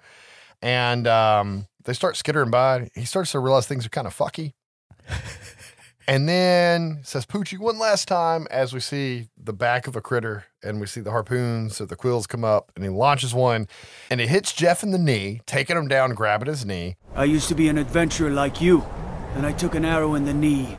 And then he looks under the car. We can't see anything, right? We just see his face. And oh, yeah. My God. And then we see his feet as he gets yanked under the car and we hear things eating him. So, victim one. Huge body count this movie. I did play a game with my son where we counted the Krite deaths, though, because there's eight of them. Oh, okay. It's accurate. It was fun to do, though. Nice. So, maybe we'll do it in the podcast. It depends how I go. I'm already seventeen hours in. Nah. Back at the farm, though, we see Mom cleaning the dishes and, you know, using the uh, the garbage disposal, the garbage disposal trope, right? Like waiting on something to happen, and we start to get a P O V shot where they did something to make the camera kind of out of focus. Running around, obviously it's a critter because it's low, and it runs to the yard, hops up, and scares the shit out of the mom with the creepy glowing red eyes. Yup. And you'll hear some misinformation that I had to decipher myself and never heard corrected. They had to have used like lights or V F X right there for the eyes. Okay. What they say they did on the commentary happened several times later in the movie. And that was the paint used for stop signs, the reflective paint. Yeah. They said they painted the back of the eyeballs and then they used a beam splitter and shot a dim light to make them glow. Oh. Which you see in the basement and other scenes later in the movie. Yeah. Those fucking eyes are glowing red. So those are either lights or V F X. But either okay. way, it looks really cool. And that's one of those things like you always recall movies sometimes when certain things happen. Anytime I've ever been like doing dishes at night at the kitchen sink and I look up, I always expect to see the red eyes and I always think of this and, and Fright Night. No, whenever I think of glowing red eyes stories or ghost stories or anything like that from my youth, when I go back and watch Critters, I realize, oh, what I'm seeing in my head is the kitchen scene. Right, Critters. Right. It just works. It's a very memorable scene. But anyways... Mom backs up scared because she like dropped a plate or something, right? Yeah. And she backs up into Brad and Pops as they're walking to the house, screams. We get a fucking Dee Wallace scream. And uh, she's like, I saw some shit out the window. They don't see anything. And like, maybe it was Chewy. And she's like, yeah, yeah, I guess it could have been. Yeah, totally. If it was the normal reflective paint eye shit I'm talking about that happens later, maybe, maybe. Not that shit. Those were demon eyes. But we cut to the bounty hunters as they land their ship and they start to discover the cattle corpses, which makes their path through the rest of the movie not make a whole lot of sense. They do a lot of backtracking. They're also terrible bounty hunters. Their kill count is very low. But when they look at the carcasses, Lee, who still hasn't shapeshifted, yeah, looks at it and he says, the feeding has started. Back at the house, we can see some more Krite P O V as the family's being stalked through the house. As they're running around, the Krites are spying on them because they're smart little fuckers. I mean, yeah. We've seen them fly spaceships, shoot lasers, jump to light speed. Don't sue me, George Lucas. They fucking went far. They had enough fuel to travel the entire galaxy ten times over, is I, all the warden said. Yeah, okay, so fuck Tesla, fuck green energy. I want some of that fuel. Oh, yeah, and it's got laser power. But the dad decides it's time to call Harv because, you know, they got the fucking dead cattle and shit they haven't told Mom about yet. And he goes to grab the phone, but the phone's dead. And then the power gets cut because, like I said, these are smart little fuckers. And I'm guessing he just wanted to call Harv because they heard like the boom or whatever and then found dead cattle because they don't really have any evidence of anything else yet, right? True. Unless they have a history of like cattle mutilations, U F O abductions, shit like mm, that. Mm, mm-hmm, mm-hmm. But uh, Dad decides it's a breaker because this is a horror movie and we need tropes. So he goes down to the basement and he tells Mom and Brad to stay at the top. And April's missing this whole time. Brad's the only one that knows she's actually in the barn, and he was going to go fuck with her, and he's forgotten at this point. I just want to point that out because that comes into play. But Dad heads down there to check the fuses. I said breakers, but they would have had fuses back then. And uh, I'm sorry, this time joke. She's out in the hay uh, doing some Rolie Polie. Sure, sure. With Olie or whatever the fuck, the cartoon she made later. Now we know where the idea came from. Um, Sorry. Nobody sue me. But like I said, the dad's heading down in the basement, check the fuses, and Mom and Brad are watching. And he sees the wires have been literally fucking chewed apart and ripped up before yes. he even gets to the fuse box. And he's like, what the fuck? And then he starts to hear something on the shelf. Because what you're going to learn, I noticed in all the commentaries, they would say the critters hate stuffing, apparently. I think they love it. It must be a delicacy. But there's a Krite on the shelf, and he shines the flashlight. He does bottom row. And I'm like, it's kind of weird. But like, I was like, oh, but he's looking for a rat or something, right? Like, yeah. I don't know if they did it smart, but like my brain took it that way. And he does the second shelf, and then he goes to the third shelf. And that's when you can see the stop sign reflective paint on the back of the eyes. Okay. And then he misses it, and he can't see it again, right? He just sees movement. So the dad approaches the shelf, and you can see, like, if you know what you're looking for, it's the back of a critter eating yeah. a fucking stuffed animal on the shelf, and the dad reaches for it, and it snaps for his fingers and almost gets him, but misses. And then another Krite drops down on his fucking shoulder and goes to town on it. And a lot of times, like if you see like the chest up shots, they're self-puppeteering in a way, not literally. Like if you if you need the mouth to move, there's a Kyoto brother on his knees under you. Okay. He's puppeteering it. But most of the time they would just stick a Krite on them with their mouth open, him and Billy Zane, and they're fucking running around and shaking it. Act like you're having a bad time. It looks good though. It, it works. Does. But anyways, he slings the little son of a bitch off of him, and he makes a run for the stairs, and he kind of trips and falls, and one of them shoots a harpoon at him, and it sticks into the stairs, and he's like, what the fuck? And then another one latches on his fucking leg, right on his thigh, and he can't get it off, and he's reaching for tools, and he grabs a hammer, and he beats the fuck out of that one and gets it off of him. And he runs up for the basement door, and right before he gets out, he takes a harpoon to the back. And he falls over, and Mom and Brad have to drag him, right? But they shut and lock the basement. Mom wants to know what the hell it was, and Dad says, I don't know, but it was meaner than hell. And he says it groggy as fuck.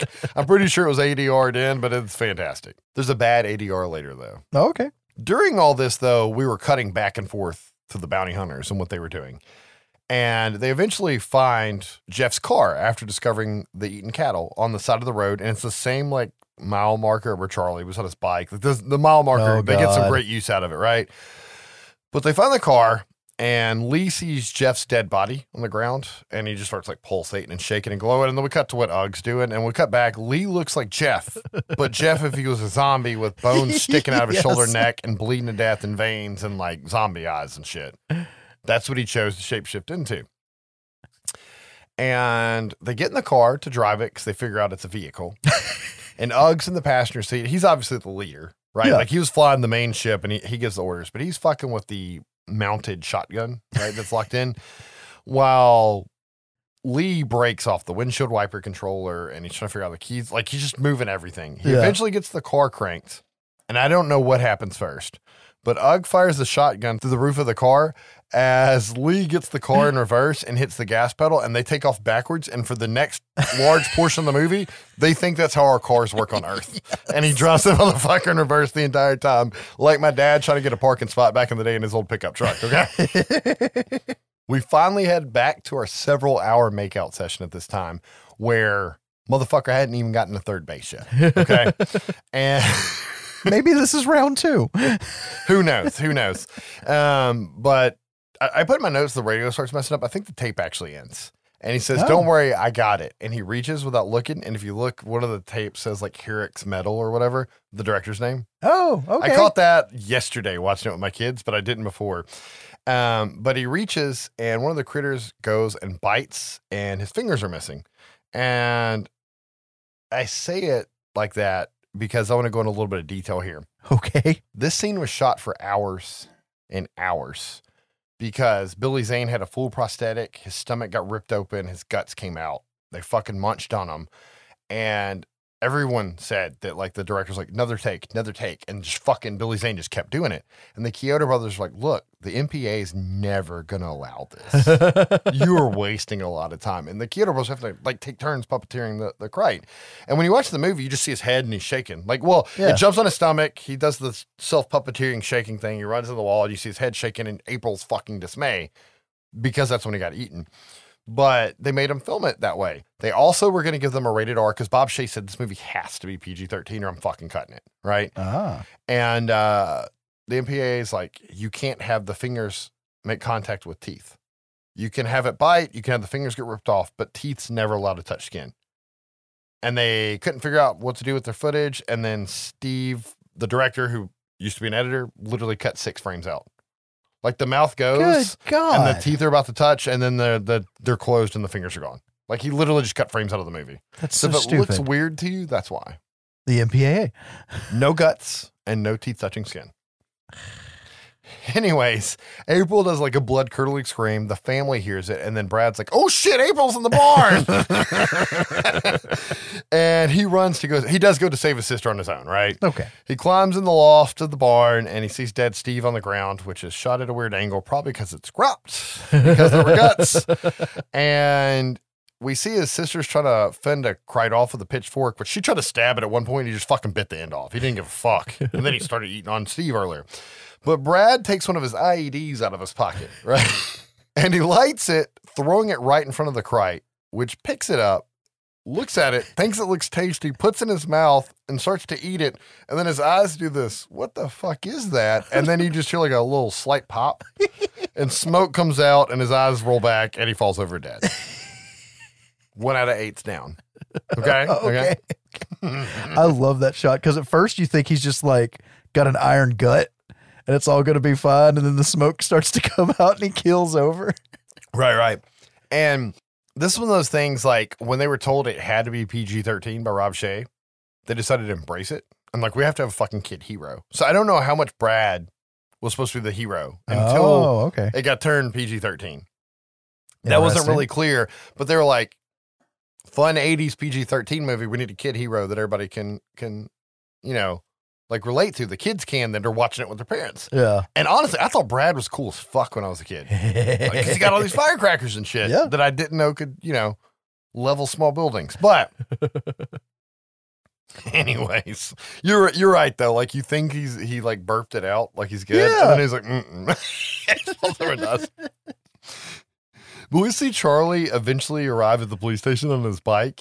And we find out from Lynn Shea that Harv's probably at the bowling alley because it's a big tournament tonight. And he's like trying to tell her what's going on, and she's fucking ignoring him, right? Yeah. It's all a ship, they're here, blah, blah, blah. And he's like, we're going to need Harv in the army. And that's when she says that, right? About the bowling alley. He's like, I'm headed to the bowling alley to get Harv. You call the army. And she's like, all right, Charlie. And then he fucking heads off. We then cut to a church service, and we see that it's going on at nine o'clock at night for some reason, because you can't shoot kites in the light. And uh, we cut outside, and we see Charlie ride by on his bike. And right as he goes to the intersection next to the church, we see this, you know, patrol cruiser come flying in backwards. Yeah. And fishtail in reverse and slam right through the fucking wall of the church, right? And the bounty hunters get out and walk through the new door they made into the church. And Ugg delivers one of my favorite lines that is said many times to this film. We're here for the Christ. The Reverend says the county's going to have to pay for this shit to Jeff, even though he looks like a fucking zombie. And uh, he's trying to figure out what's going on with zombie Jeff until he starts, like, throbbing and vibrating, like, looking at him, his eyes are glowing. And Jeff turns into, well, it's not Jeff. Lee turns into the Reverend at go. this point, right? Like, because I guess that one agrees with him more. When he shapeshifts on the Reverend and turns around, the pianist passes out and luckily dives off the piano bench when she passes out because she's an old lady and hits a piano note on the way down. And Lee and Ugg turn around and fucking annihilate the piano with their guns. And at that point, we can see that they got these large barrels with an even larger barrel at the end that'll extend out and shoot. They actually made smoke shoot out of them and stuff. They figured out they could spray fog into it.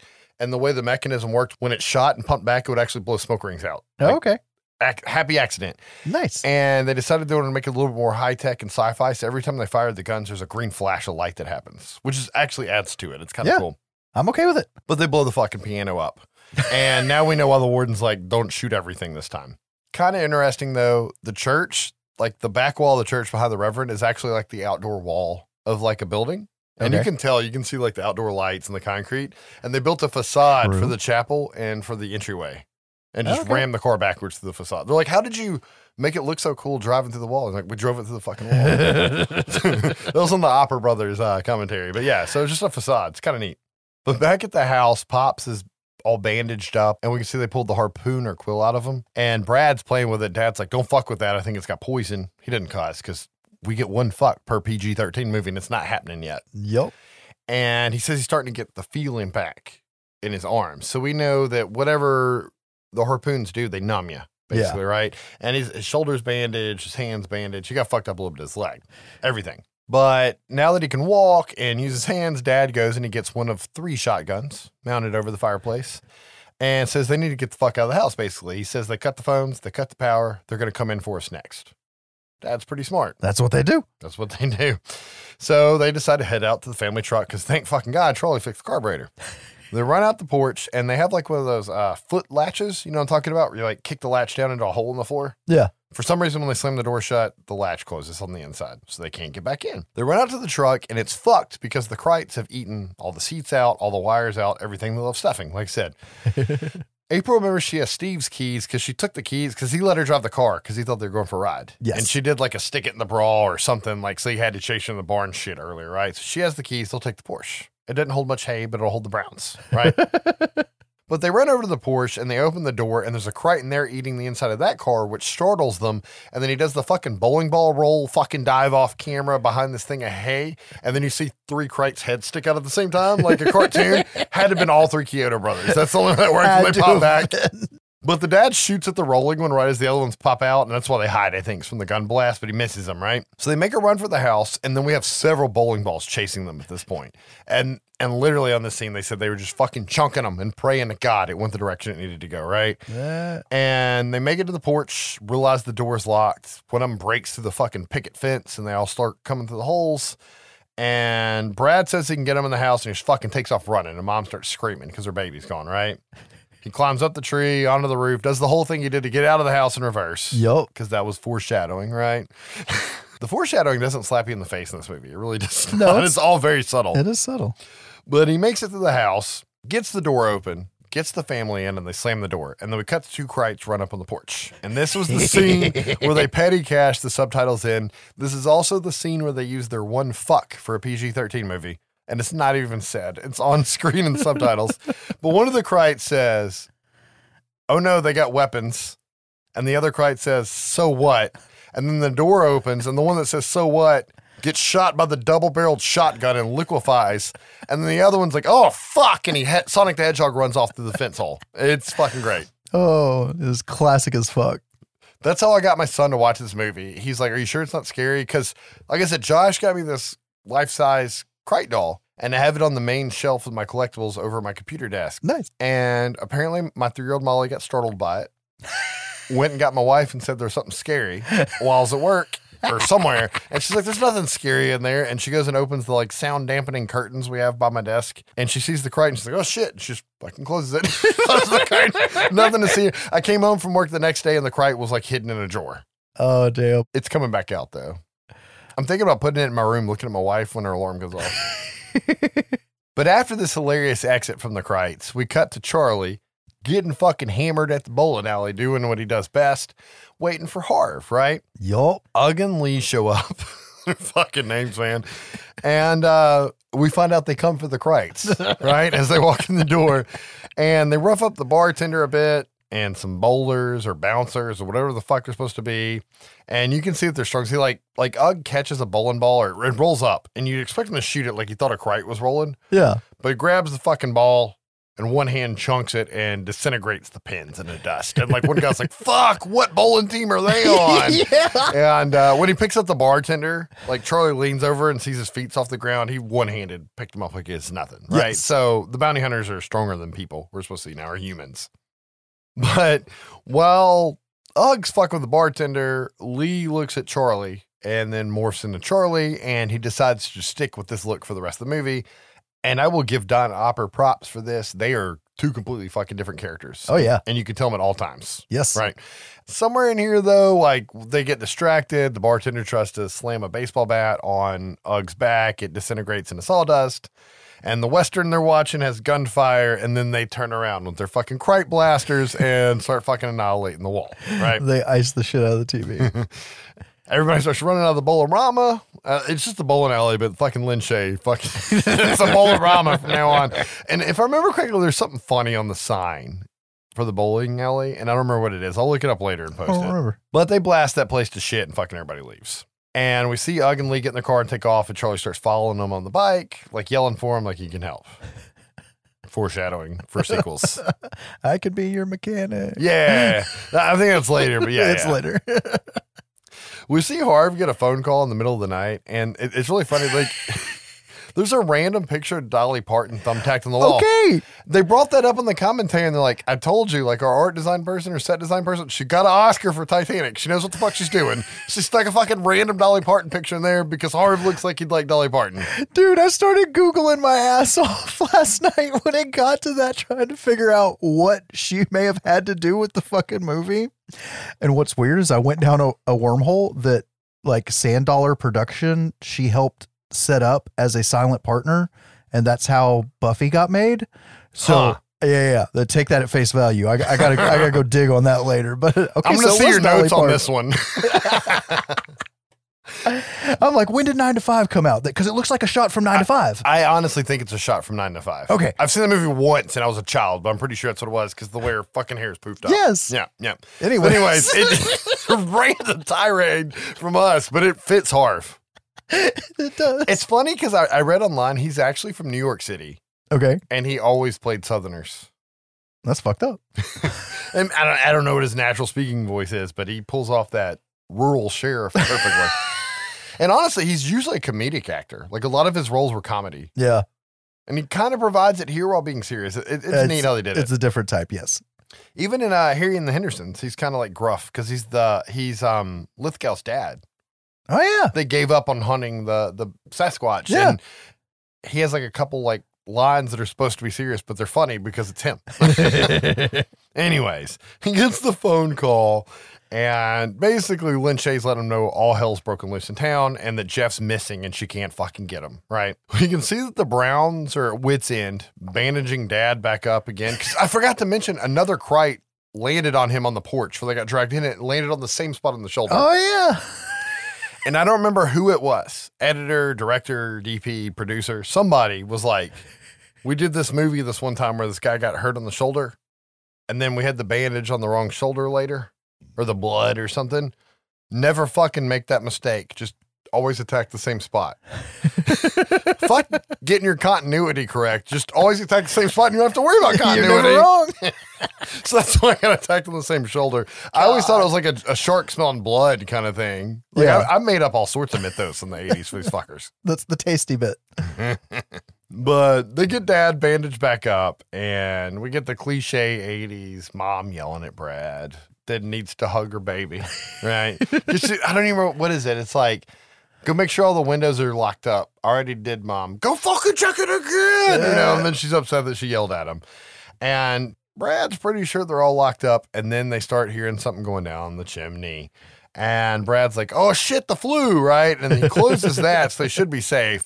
And then the critter that the Kyoto brothers worked extra hard on for the shot to fly through the window with his mouth open flies through, and you can't fucking notice. And then there are puppets standing on top of the back of the couch, right? But oh. The critters have broken in, and one of them harpoons Mom in the neck, and they did that by building the wound with latex, sticking the harpoon on it, putting monofilament on it, yanking it out, and then playing it in reverse. Oh, okay. Every natural fucking stage theater trick of this movie. And it's what I want to know, and I'll do some research on this. I don't know how you hide monofilament so well in footage back in the day when you couldn't remove it in post. I have no idea. Sometimes, I know sometimes back in the day it was rotoscoped out.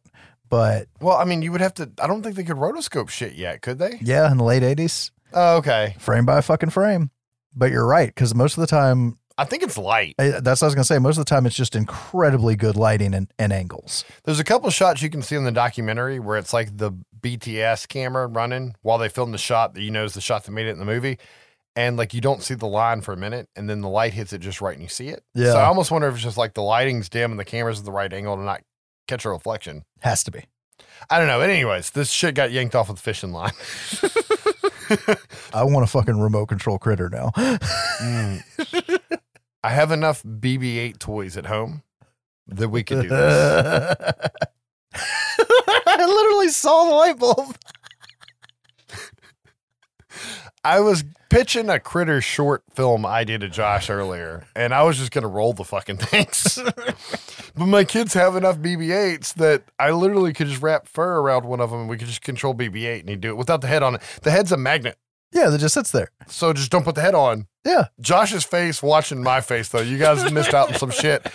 If we get enough Patreon, we're going to do this shit live on YouTube, and you can make fun of our drunk asses as we go live. Anyways. Scene forty-two, take seven. I'm trying to find a spot in the notes. I don't know. There's the fucking flu. They came in. They harpooned mom. Somewhere in there, Brad apologized to April and they hugged. I think I skipped that. I should really point out, though, they don't hate each other, and he did not want to unibomber her in the fucking barn. They did make up. Um...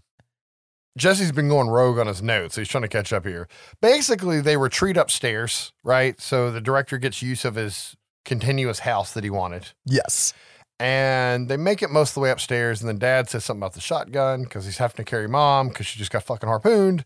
And Brad's like, I got this shit. And he runs downstairs, grabs the shotgun, and then one of the things, I don't remember if it's about to jump at him or shoot a harpoon or whatever, but he aims the shotgun to be the fucking hero and then steps on a fire poker.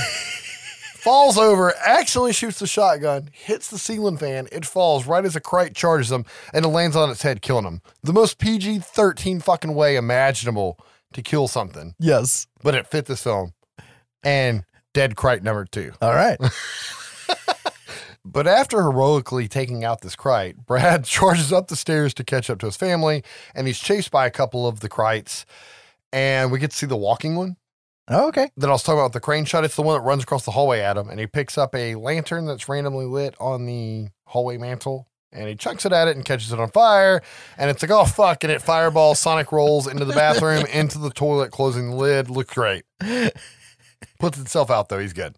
And that's the shot where they randomly cut holes in the stairwell so that the Kyoto brothers could make kites on the stairs. Okay. They're just like, fuck it, we can do whatever we want. During all this, we can see the bounty hunters driving around as Charlie's constantly chasing them and yelling for them to look at him because he wants their attention.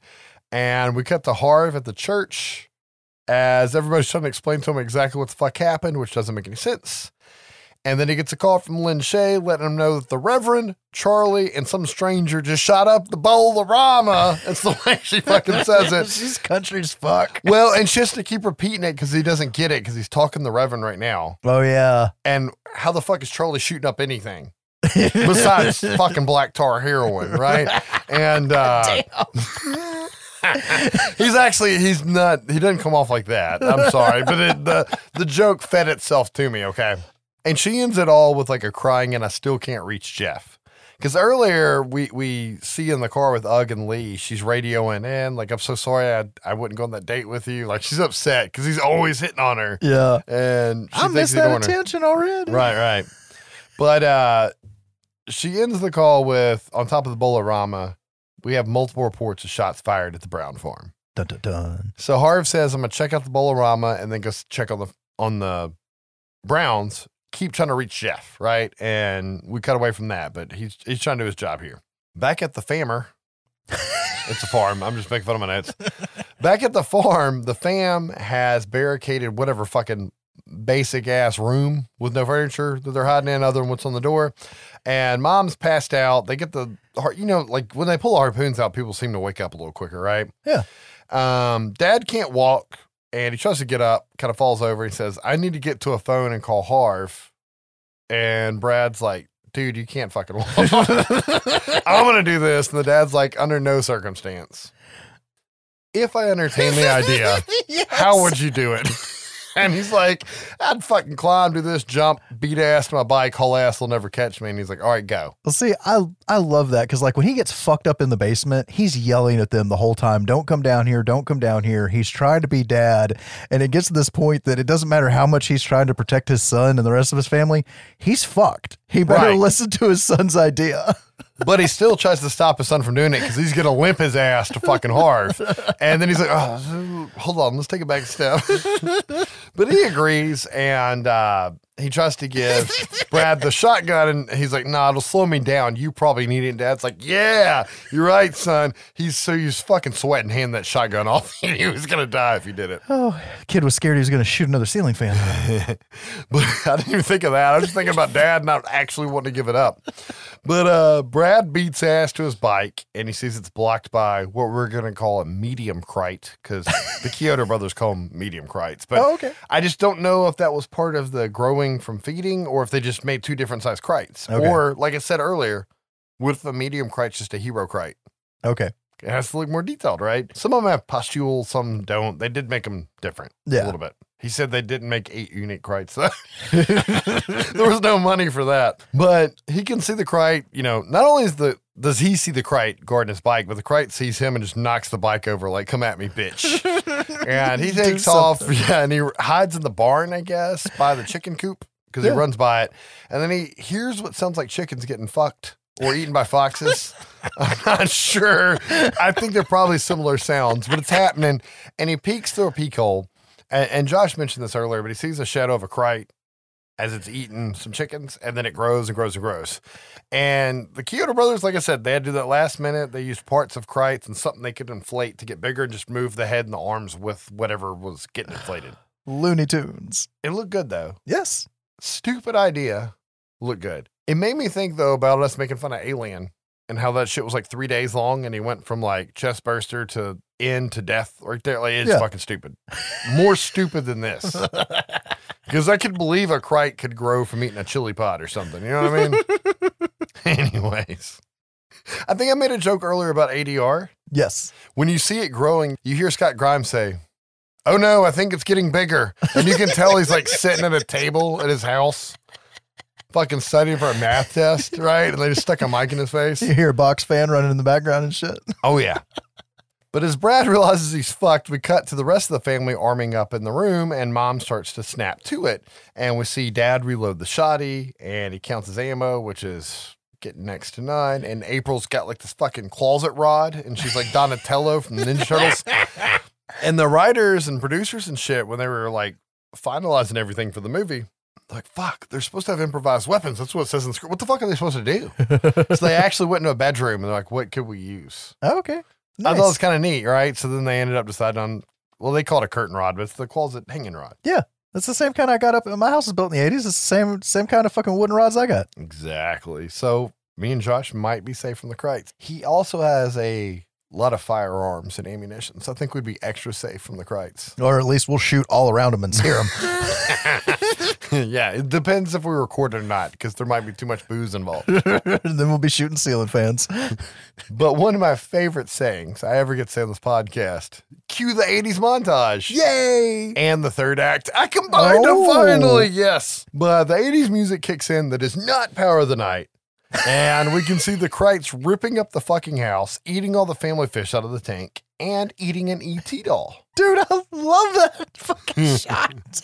They really wanted him to talk, because he talks to the E T. He's like, oh, who are you? Where are you from? And it's subtitles. They wanted it to be E T, but they didn't know if they could get the rights, so and what? They didn't want to get sued, so they shot it twice. Oh. Once with the E T doll, and once with a random, I don't know what the fuck it looks Stuffed like. Stuffed animal. And they got permission to use E T. Okay. So. Oh, that's great. And uh, it's a, another very memorable scene. Our grandmother, Granny, that we talk about randomly on the podcast, yes. But she actually had this exact E T doll in her house. Do you remember it? I don't remember. I just remember the little ones that I'd, I'd hide in the plants. Oh, yeah. He used to hide the little plastic E Ts and Hot Wheel cars from me, so I couldn't play with them when I came over. Exactly. And I had to find them, so I thought it was a fun game. I thought he wanted to be friends. But she had a stuffed E T doll, and it was the same one, or at least, like, very similar. Yeah. And I couldn't look at it and not think of a crate eating it. Anyways, they got permission. Nobody got sued. It was okay. But after our exciting montage, we cut to Brad, beating ass, trying to go find help, police, whatever, and he sees Jeff's patrol car. So he, you know, stands in front of it. Luckily, they figured out how the brakes work because they can now drive forwards. Only only took half the fucking night. It only took half the night, but they can drive the proper direction, and they stop in time. And Brad jumps in the backseat, starts saying, you know, these critters, they're at my house, blah, blah, blah. And I think it's the first time you hear the word critters because they're crites the rest of the time. Yes. And trying to give instructions. And then he's like, what's going on, Jeff? And he leans up and he's like, Charlie, what the fuck are you doing here? And he's, oh my God, it's Johnny Steele. Right. And uh, they're like, we come for the crites. Something. And he's like, they're at my house. And Charlie's like, okay. I said Charlie, but it's Lee. Yeah. And he, he fucking goes to take the car to park and he looks back at him. Where do we go? And he's like, where are you? Who are you guys? Where are you from? So he's starting to realize it, right? So Brad's got help. He's got Ugg and Lee because they have to be fucking badass Boba Fett, Krite slaying motherfuckers, right? Sure. Mm, why not? They're good at fucking taking out churches and T Vs. And, and I don't even remember exactly what he says. I think he's like, I'll make, because they just want to know where the Krites are. They don't give a fuck about him. Yeah. He's like, I'll make a deal with you. Go save my family. I'll show you where they're at. Yep. Which is kind of the same thing, but. Pretty much. Anyways. It lets them feel like they won. They're pretty stupid. And I saw something. I don't remember if it was the documentary or the commentary, and they're talking about how Ugg was set up to be like this father-like figure to Brad. And I'm like, I didn't get that. They barely had any contact. His dad was already pretty badass father-like figure. Yeah. And uh, the closest you get me is the smile he gives him when he hands him the communicator. Yeah. Which I think was one of the reshot scenes for Rob Shea. So it doesn't fucking matter. Yeah, yeah, it's totally irrelevant. That's just dumb. Anyways, we also have people like going back on, you know, really old memories of something they made that they thought was going to be like tiny. Yeah. And it was a cult classic. And then some of them got like giant careers. So who knows? But back at the house, the Krites make a push for the room to get uh, mom, dad, and April. And the big one gets his arm through. It's it's kind of neat because they barricaded a door of the dresser and you hear a smack. And then this giant arm comes out of the dresser drawer slot. Yes. Because it punched through the door, through the dresser, and it grabs April. And then dad burns it with hairspray and a lighter. Because that was the other thing. They're like, oh, we got yeah. cl- we got closet, post, and we got hairspray in this room. We can make weapons with this. And uh, mom blasts through the door with a shotgun, and she actually hits and liquefies dead Krite number three. All right. Right? Because we got porch Krite. My daughter's like, why am I writing down these random words? Because I made her write down porch, fan, hallway. Right? It was a good little spelling exercise. Yes, I employed child labor for this episode. Not really. I was cleaning my daughter's room, and we were watching Critters as a family. It was actually a really fun time.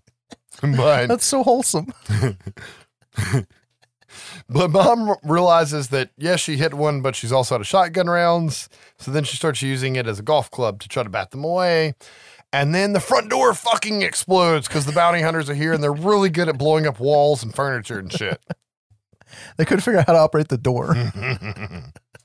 But they then blast at any area where a Krite moves without hitting a Krite. And Brad goes in to get his family. Dad wants to know who the hell he brought. He's like, I brought Charlie and Johnny Steele. And they're like, Johnny who? And uh, I guess he still thinks it's Charlie at this point, right? I guess. The family runs out and heads to Harv's car as he pulls up. And Brad's like, oh, shit, I forgot Chewy. Because he hears a meow or something. He's got to run in and get him. That's why we had all the Chewy lovey scenes earlier. And that cat Harv looks pissed off through the whole film into this movie. I know, I know. And uh, there's some more fucking bounty hunter guns going off in the background. And Harv's funny because he's like, what the fuck was that? A nuclear explosion? He doesn't F-bomb once again, but yeah. he, he thinks it's a nuclear explosion. We cut to the bathroom, and Brad, Ugg, and Lee find the Krite that's hiding in the shitter. Oh, yeah. And Ugg opens it with his gun, and he fucking blasts it. The way they shot the scene is really cool. The props guy made uh, an extra bounty hunter gun that actually took a shotgun shell. Oh. And then he made it where it would only take a shotgun shell that was shorter than a real shotgun shell. Okay. And then made a custom shotgun shell.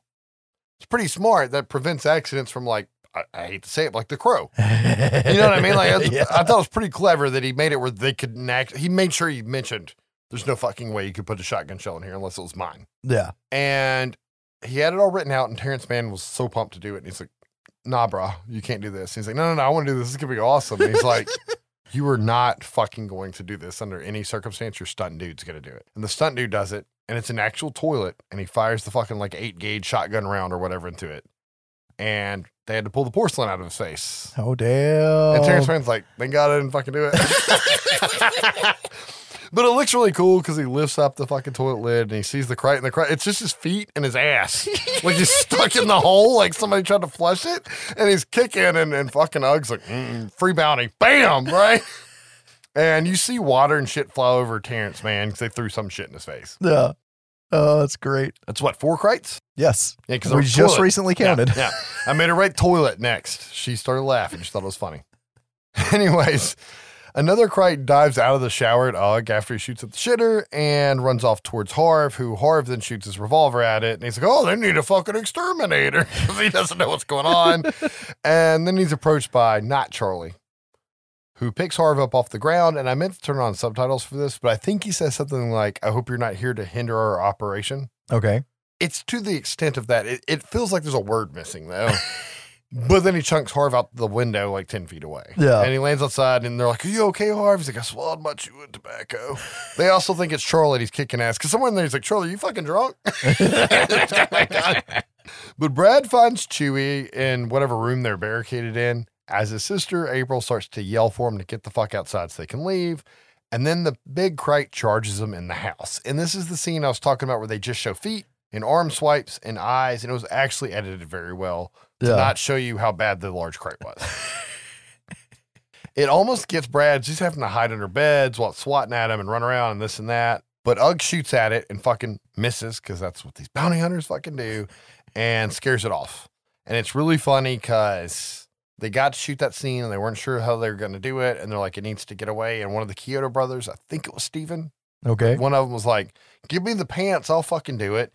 And he put the critter pants on and he just ran and fucking dove out the window, which was actually a second story window, but it had the roof where Brad was running around. So I was just like, don't roll off the roof. Okay. He's like, I wouldn't do it now.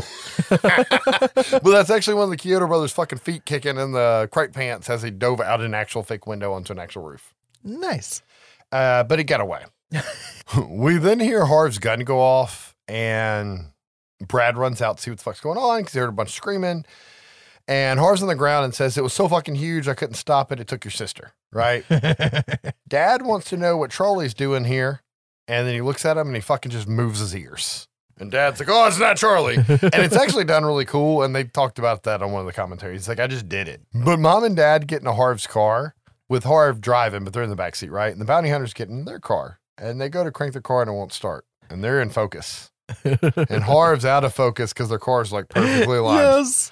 And when it won't crank, they start to turn their head to Harv. And then Harv becomes in focus. And it's so good. And they get out and you think he's going to like grab Harv and throw him on the ground. But like Ugg gets in on the passenger side. Lee gets in on the driver's side. And they squish Harv in the middle. And they don't all fit. And it's fucking funny. And they crank the car and the Browns are in the backseat. And somewhere in there, like Dee Wallace does the same scream as Brad runs off to go save his sister as when he ran off the last time, right? Oh, like okay. She's always like, oh, my baby. But we see the large crite dragon, April, as the two little crite surfer. So there's three left. We've killed five, right? Yeah. Yeah, we got yeah. eight. Yeah. yeah. And um, Brad's on his bike. I, don't, I guess he went and fuck. I guess the crite didn't eat the fucking bike. He just threw it over like a bully, but he's bolting after him, right? His bike rams into Charlie's bike. Like they hit each other in the field. Charlie's just trying to make it to the Browns. Brad's trying to save his sister, right? Yes. And Brad tries to quickly explain to Charlie what's going on. He didn't quite get it. Like there's even a, um, an exchange of words where he's like, yeah, they're going to kill April. And it's like, oh, they're just going to kill April. Wait, what? Right? He's probably fucking drunkard and shit at this point on the whiskey. But they make it to the ship and Charlie tries to stop Brad from crawling up the ramp into the ship. Um, but it doesn't work, and we can see the the crites are basically doing like a pre-flight check, like checkup, right? Like they're like going through their statuses they and are. stuff. And Brad pulls the giant needle out of his sister's neck. I'm assuming Big Boy shot that one. Yeah, yeah. It should have cut her head off, but it's just a bigger wound. And she instantly wakes up. Now the poison's out of her system somehow because it got vacuumed out with the needle. And Chungus knows something's up and starts peeking around like the big fucking crate, right? Chungus. It's what I actually call my son, by the way. He thinks it's awesome. He's not fat. He's just like really tall for his age. I call him Chungus. But um, April makes it out of the door to Charlie as Brad's trying to light the fucking pipe bomb he has that he keeps calling his firecracker. Yes.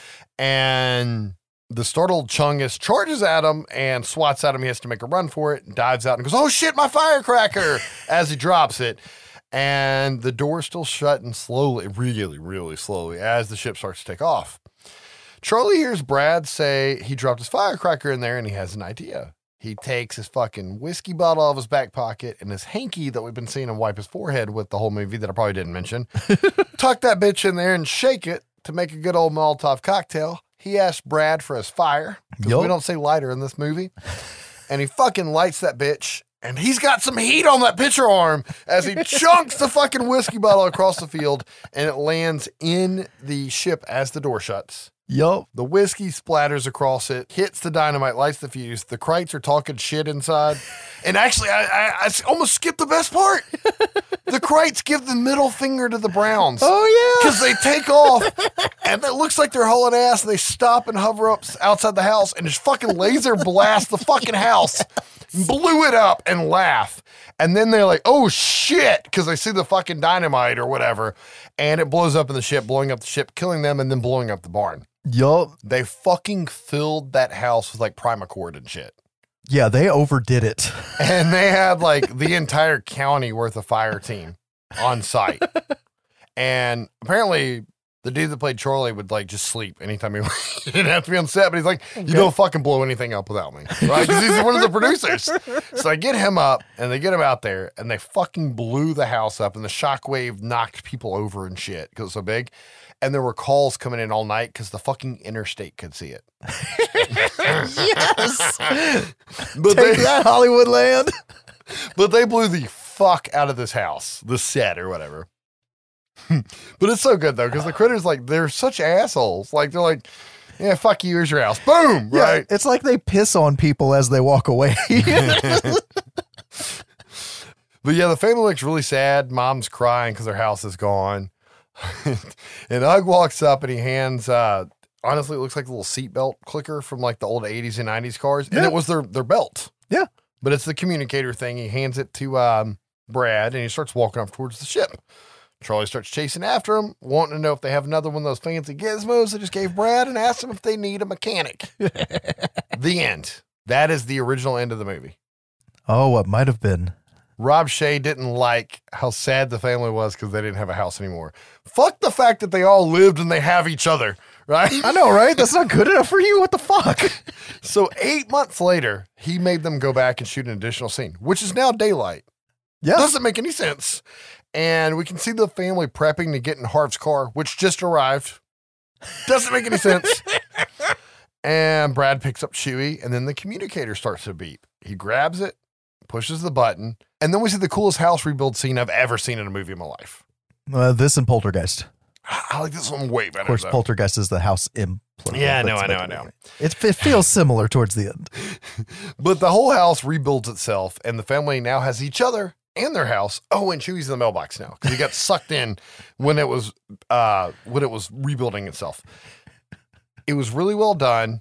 Like I said, they blew the house into the fucking ground earlier and had to shoot the scene eight months later. They did not build a new house for it. They used a four-foot-tall model that got constructed by one of the special effects companies and forced perspective in front of a real picket fence, and it was on a table, so it looked like the family was standing in front of the house, but it was ah. actually forced perspective, Lord of the Rings style, pre-Lord of the Rings. I was going to say, this is a Peter Jackson special. Yeah.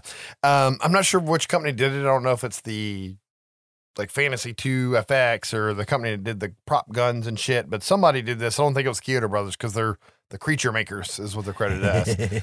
But they did the Christine thing with the hooks and pulled the house in. Okay. But they layered latex under every board of the house on the underside so that when it caved in, it would fold and roll unnaturally. Because uh... if you think about the way the roof goes together and it puts the fucking window back, so they played it in reverse, and it looks fucking crazy because everything perfectly rolls back together. Yeah. It's because of the latex under the wood. It's really fucking neat. And so was, that way they wouldn't have like a bunch of little pieces just picking up off the ground yeah. and shit going back. Okay, okay, I get it. And I think that's what I, why it's one of the coolest looking versions of this I've ever seen. And this shit would be C G I now, and they'd use a fucking script pre-made to blow up the house and play it in reverse. This is so much cooler. And uh, I thought it was goofy at the time. Like I said earlier, it definitely fits the tone of this movie, though. Bob Shea didn't want the depressing ending. He wanted it changed. And like I said, the screening dude, I, I mentioned that earlier, right? Yes. Like, oh, it'd be cool if you did this. And um, yeah, Bob Shea wanted it. It happened. Anyways, we see the bounty hunters fly off in their ship. We get the real the end. Oh, wait. No, we get a running, shaky handheld shot of the camera running Evil Dead through the wood style up to the chicken coop. where there's three Krite eggs and they start to shake and we hear the Krites laugh. Credits. So it was a Krite fucking the chickens. Mm, yeah, I didn't even think about that. That's the real end of the movie. Um, I don't know how much I went into the M P A A outtakes, but Bob Shea was like, I'll cut all funding if the shit's not P G thirteen. He wanted to be P G thirteen probably because Gremlins was. And P G thirteen makes more money than R. It's always been that way. Yeah. Except Billy Zane had lots of guts getting ripped out. They wouldn't allow it. I had to cut that even though they shot it for like ten hours or something. Uh, no teeth on flesh, we know is a rule now. And originally, a couple of the family members died. The writer said, I know at least the dad. He couldn't remember who all he killed originally. Oh, nice. Because this is one of the few movies where, like, there was only two people that died. And they were side characters. Yeah. Right? It was the, the, the cop, the Jeff, cop. that we had a couple jokes about, and the boyfriend. Yeah. Who's Billy Zane ended up being fucking super famous, but he was not yet, so. Who cares? Ten hours of guts getting ripped out and it never shows on screen. But that is Critters. That is honestly my favorite small creature movie because there's there's a lot of them. You got oh, Ghoulies, yeah. Munchies, Munchies, Puppet Master, technically. Yes. Like, there's a lot of them. Uh, Gremlins, and I love Doink. Gremlins for Christmas, but Critters is my year-round creature feature. But I like it. They're funny. They're scary. They still look real to this day. Yeah, because they're real, right? Like the Gremlins, but the fact that he's like moose hair and stuff made them look super real. And I laughed. I was scared. I saw Brad as my hero. The bounty hunters were cool to me, even though now I realize they're fucking incompetent. And I think they killed like what one? The toilet one, right? Yeah. Like I think Brad killed the rest yeah, of oh, that and the one mom. Was, that one was completely fucking trapped, and it's the only one they killed. Yeah, the mom and Brad killed all of them, right? Yeah. And uh and Charlie. Yeah. It was a joint effort, but, you know, Charlie had that heat and he fucking blew up the last three. No, they are. So, like, if I if I saw a gremlin in real life, I would kill it with fire. If I saw a critter in real life and I had the high ground, I might try to domesticate it. You know what I mean? That is the difference between a gremlin and a critter to me. There's something adorable about them. Right. Even though they're little fucking assholes. Like, uh, the gremlin's personalities, like, in the bar and stuff, it's like, this is fun to watch. Right. But a critter's like, I don't know, man. There's this weird total difference between the yeah, two of them. I agree. Um, now, I didn't grow up with this movie the way you did. I am ninety-nine percent sure this goes back to the fucking Jesus tapes. Or you watched it at my house one summer. That's possible as well. My brain always goes back to the giant critter ball. That's in, Critters in two. Critters two, yeah. yeah. That's what I always remember, that and the red eyes through the window. But it's it's goofy. It's funny. It's not full-on slapsticky. No. And it's not full-on campy either. It's no. really weird. It's like there's this weird special lane that it really does stay in, that a lot of movies don't don't keep it there. And I'm going to go ahead and say this is one of the most well and professionally made eighties campy horror movies there is. Oh, yeah. And there's a reason why most of the people that did this went on to get Oscars later. Oh, yeah. It feels... Not the actors, but the behind-the-scene people, you know? Yeah. No, it, it feels from from the sets, the shots, the pacing, like... It it feels like more like a, a nineties family drama right. type type feel and look, but all this crazy shit happens. And I made the poltergeist Steven Spielberg joke earlier. To me, this honestly feels like the better made, more professional poltergeist. Like in a way, I, I'm being dead serious. I mean, Poltergeist uh, is a fucking phenomenal movie, and it broke barriers too. I, this movie just didn't get to be taken seriously when it came out, but the effects hold up. Yeah. There's no fucking plot holes I can fucking make. Uh, not as long as you realize that it's goofy and right, the bounty right. hunters are terrible. Right. And the campiness, like you said, never goes over the top. It yeah. was just fun. But this goes into why Jesse hates sequels. Um, they forgot what made this movie fun when they started making them. And I'm going to be fucking honest. What are my top ten favorite movies of all time? Maybe even top five. But I don't like sequels. I watched part of the second one. If I remember correctly, Lee turns into a Playboy Playmate, like yeah. tits out and all, I think. Well, I think it's P G thirteen still, but it's close. Okay. I'm pretty sure. I, I don't remember if it's the second one or it, it would have to be because I think Lee dies in the second one, but Freddy Krueger turns into Freddy Krueger at some point, right? In the movie theater. That sounds vaguely familiar. Or at least starts to, because they own Freddy. Yeah. I'm That's, pretty sure he turns into like, Freddy. Sounds like something Bob Shea would do. And Lee is literally played by a Playmate the whole time in the second movie. Yeah. Dies. Brad's in it. I don't think any of his parents are back. I could be wrong on that. I definitely know Harv's not in it. And uh, the critter ball was kind of funny, but I thought it was stupid when I was a kid. I don't know, man. I, I, I just love that shot of, of it rolling over the dude and the twitching skeleton being all that's left, man. I love that. And you can find um, a good bit of YouTube behind the scenes of the second one because they they knew what they did on the first one. So the Kyoto Brothers documented everything. Oh, I just, okay. I just don't think it was done as well. Like, it didn't have the jokes the same way. I don't know. It's it's like they realized that the comedy and the levity made it, and they realized that the Krites made it, but for the wrong reasons, and then amplified the wrong direction. Yeah, and that happens a lot. That's that's exactly what happens with a lot of sequels, is there's lightning in a bottle once, and then it's we don't know what to lean into, with a very notable uh, exception being going from Evil Dead to Evil Dead two. Right. Where they went, oh my God, this, this is what this really is. This is about Ash. Right. And then leaned into that. But that, that, that didn't happen in these sequels. And Critters two shot entirely in daylight, if I remember correctly. All I remember is daylight, dad in a bunny suit, Playmate, Freddy Krueger, ball of critters.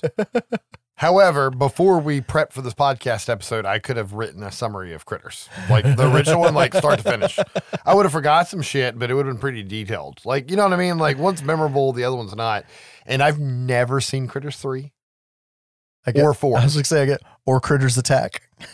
And I saw part of one of them on U S A or Sci-Fi or something, and Charlie was just fucking too old to be running around in that leather suit doing his thing, and I couldn't get into it. And then, like Josh said, there's Critters Attack, and there's Critters the New Batch or whatever, right?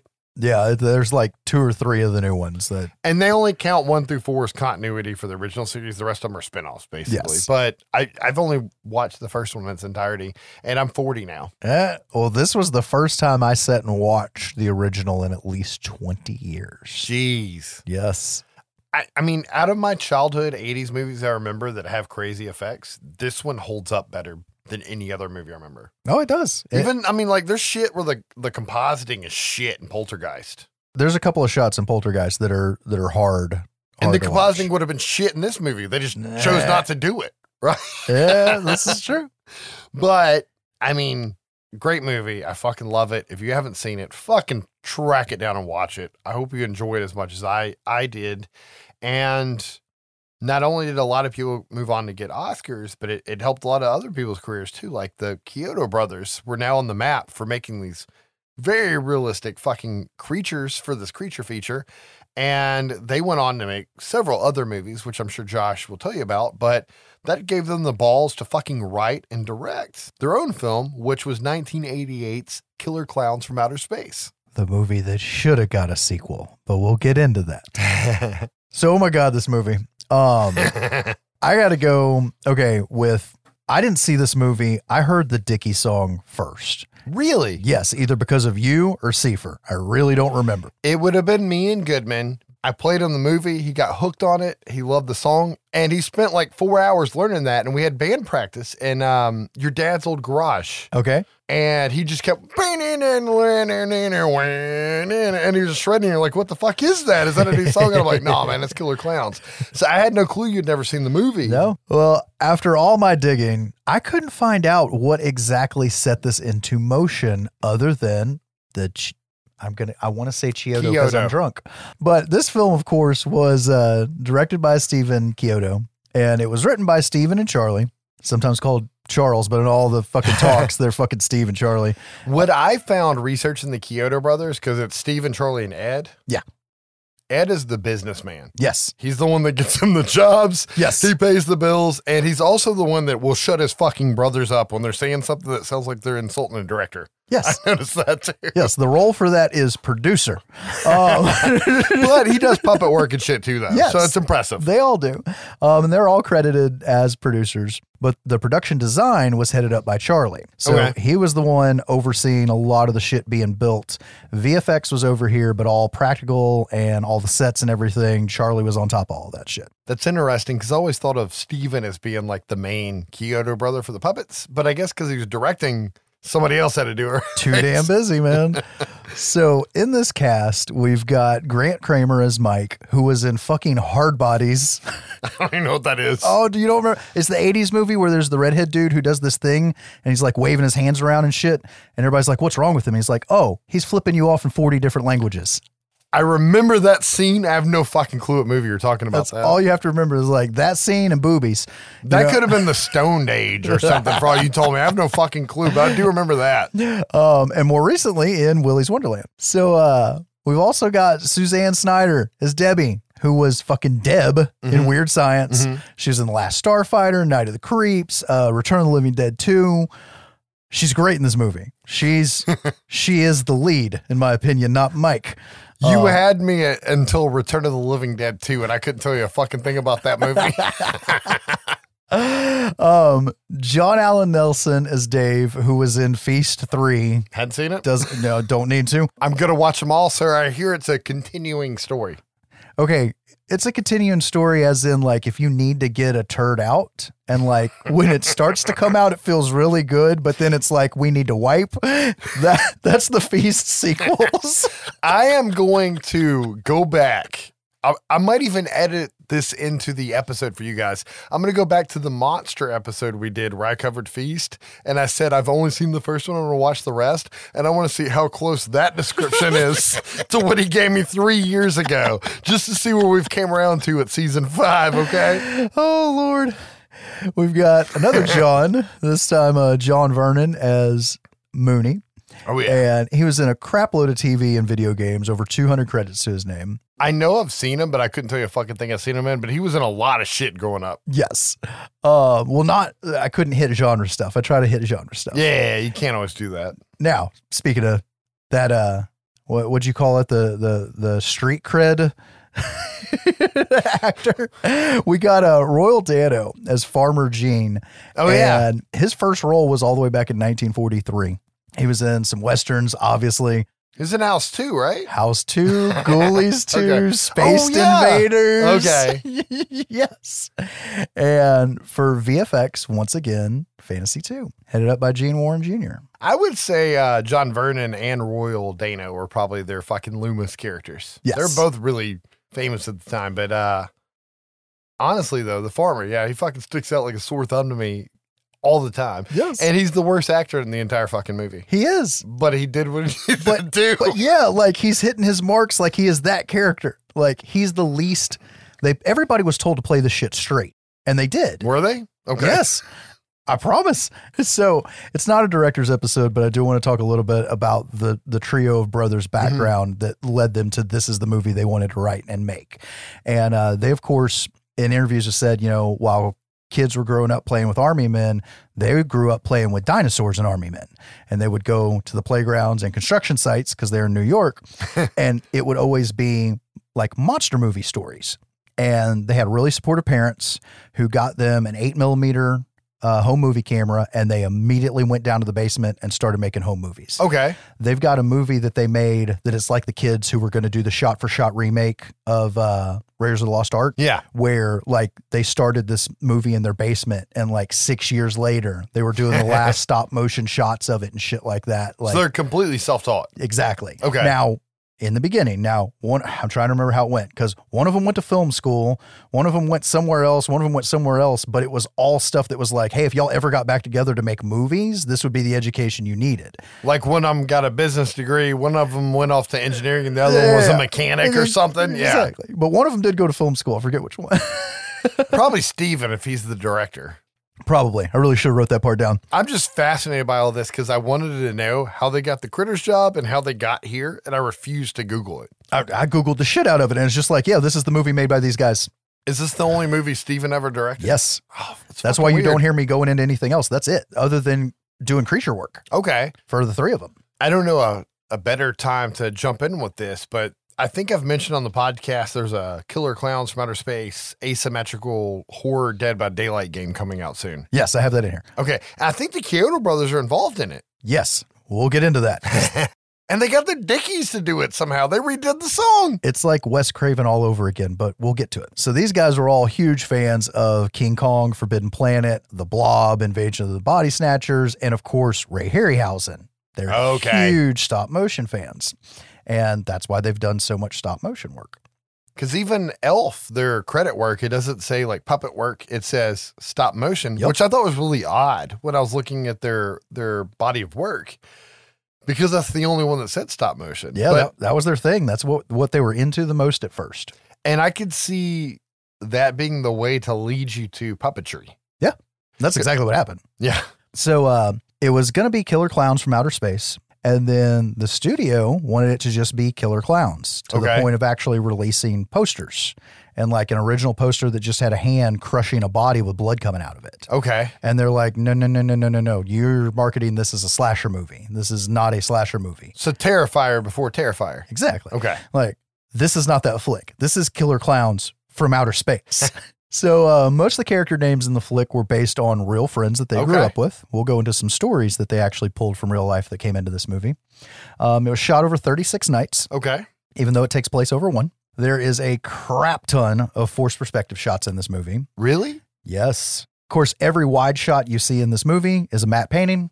They did a fuck ton of mattes, and they did the not really double exposure, but where they actually blacked out part of the camera and shot like the live action and then went back and shot the matte separately. Okay. And that's why I like this when they first come up on the circus tent, why it looks so good there in the woods. That's a fucking matte. The amusement park wide shot is a fucking matte. Are you talking about when the farmer goes to the tent? Yes. How's it lit up in a matte at the same time? Because they, instead of doing your traditional in-frame matte painting, they actually took props and whatever they wanted to use for the matte shot and we're basically compositing them. Okay. But doing it in the way you would a matte. So that way they could light the tent and shit.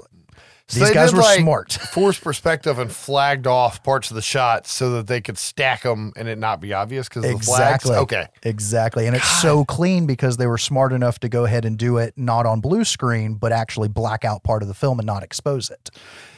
This is what's crazy to me. To my understanding, Critters special effects and their puppetry and stuff is supposed to be like a really high bar yeah. that a lot of people in the industry see. Like they did a fucking phenomenal feat. Yeah. It's their first job.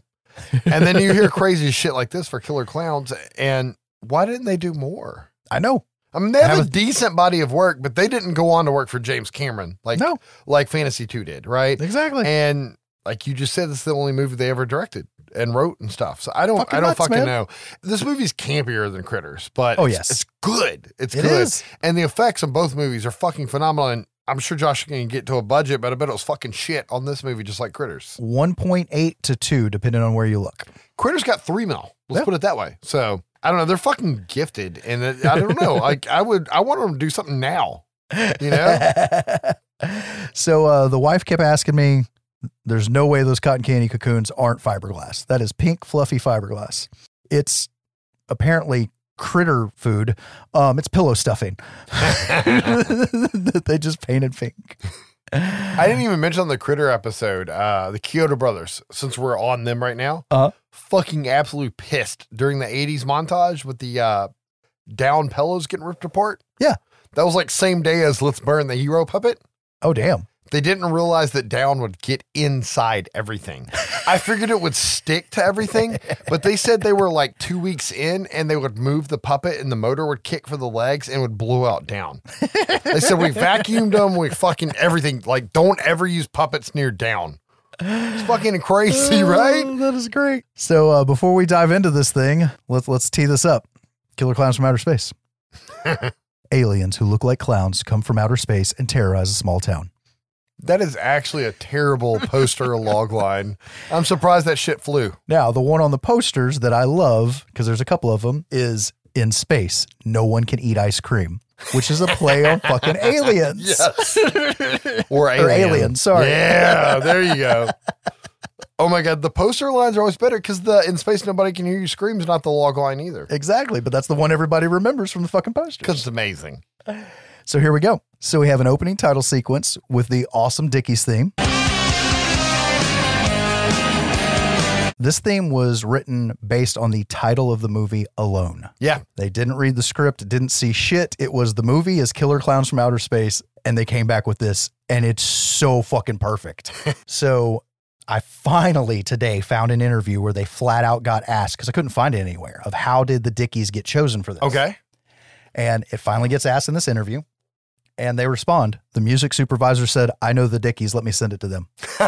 That's it. But it's one of the most iconic fucking music themes. Like, we can't say music theme because that kind of gets into your, like, John Williams and, and you yeah. know what I mean? Shit like that. Like, fucking actual, like, scores. But as far as, like, a power ballad used as a music theme, this is coming from the motherfuckers that wrote Howdy Doody in the Woodshed, right? Like, I love the Dickies. And My Pop the Cop. Yeah. They're not prolific in their lyrics. No. And they're a lot of fun. And I don't know, it, it like embodies the movie. They yes. got the circus music in there. I didn't even know they could play guitar this well. And have you seen the video? Yeah. It's ridiculous, too. Yes. I don't know, like... Hopefully you can answer this for me later, but there's a lot of parts, like when the clowns are going out to the fast food place and stuff like that, and it's not a normal score. It's like power chords, a bass, and a, and drums. Is that the Dickies score in part of the movie? No, that oh. is John Massari. He did the rest. Really? He did the rest of the score with two synthesizers. I mean, and I know what part- music piece you're talking about because it's like the din din din din. Yes, that's that's a fucking Yamaha synthesizer. Probably not Yamaha, but it's a fucking synthesizer. If somebody interviews me two years down the road from now about this episode, I'm going to say the Dickies did it. I mean, it sounds like I it. I always thought they did. I know uh, me and Josh have a huge music background, so yes. I'm sorry I went on this fucking tirade, but like we have, a, we have a huge music background, and we both like the Dickies, and it's this, this is a really good song, man. Well, this shit was so well-loved that by twenty eighteen, M G M put on a live concert with a fucking orchestra and the Dickies conducted by John Massari, and it hasn't been released on D V D yet. Uh, you can find the song on YouTube, okay, but it reads like it may be more of the movie or okay. more of songs from other movies. I'm not sure, but it hasn't been released. So... um we're still in the opening credits, guys. Um, the sequence continues, and we see the town of Crescent Cove. We see Big Top Burger, mm. Sheriff Mooney, a young as fuck Christopher Titus as Bob McReed, the beer brand beer guy walking across the street. That is Christopher fucking Titus. I don't know who you're talking about. Chris Titus. I don't know. Oh, God, this is what it's like. Every time you say this to me, this is what it feels like. So I'm I get to experience it after five fucking seasons. Yeah, Google Christopher Titus. On your internet. We'll be on episode three by then. This was his very first movie. We end up at Top of the World, makeout spot. And this is where we hold for a minute, where we get our first introduction to the Terenzi brothers as they roll up in their ice cream truck. We'll give you the stick. You give it a lick, and it'll tickle you all the way down.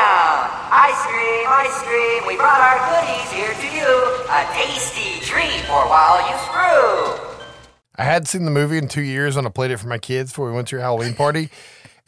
And I'd forgotten about that. And fucking thank God nobody asked any questions. You're just like waiting for it to pass by. This is when I pictured my wife killing me for letting them watch Killer Klowns and Halloween while she's out of town at a wedding. So the Terenzi brothers have got these two chicks with them that they think would be very easy to nail, but it's not going as planned. We want you to take us home right now. Yeah. Take it easy. Keep your shirt on. Don't worry, we intend to. Now, the Terenzi brothers were based on an actual duo that the Kyoto brothers grew up with. Okay. They were always trying to scheme on chicks, right up to and including buying an ice cream truck. Nice. I can remember being younger and thinking that the Terenzi brothers were two of the Kyoto brothers. I yeah. I actually had to go back and check that at, at some point. Cause I was like, are these the Kyoto brothers? So we're then introduced to Mike and Debbie, or Debbie B B. Based on my notes, that's a fucking typographical error. Mike has both champagne and an inflatable raft in his S U V. This is odd. And the wife was like, who keeps it? I'm like, it's eighty-eight. They didn't have air mattresses. That's actually pretty smart to use for an air mattress back then. Yes. But Mike Tobacco is an actual guy that the Kyoto brothers grew up with. He was once rescued by the Coast Guard. Okay.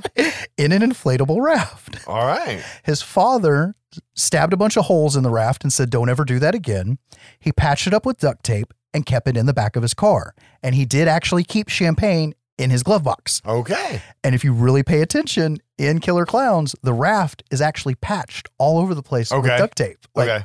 This is legit. Like, pff, mind blown. This is one of those scenes, though, where I'm like, I feel like these people can act, and they're not acting properly right no, now. No, man, that's great. Well, she's great. His hands get on my nerves throughout the movie.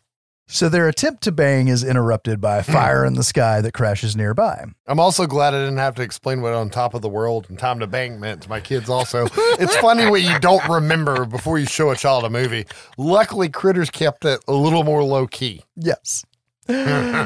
So uh, Debbie begs to go find it, and Mike's like, no. I mean, he's trying to get some. Right. But she does manage to drag him along. This is very... um. Blob influenced, I feel like, right? Yes, they admit that the Blob is what they pulled from the most. I just think Night of the Creeps. So meanwhile, we see Farmer Gene Green go to investigate the crash as well with his dog Pooh Bear. I love every scene with him and Pooh Bear. Now, he's like looking in this fucking magazine and shit. He's like, holy shit, Pooh Bear, it's Halley's Comet. Oh, yeah. Everybody's gonna be here. And he goes running inside to get a lantern and a shovel. And if you look inside, when he goes inside, you can literally see a prop guy go, here, shovel is here. Here. Oh, really? Lantern. Just standing there in the fucking doorway, man. It's great. My, my blinders, for the love of this film, probably hid that from me.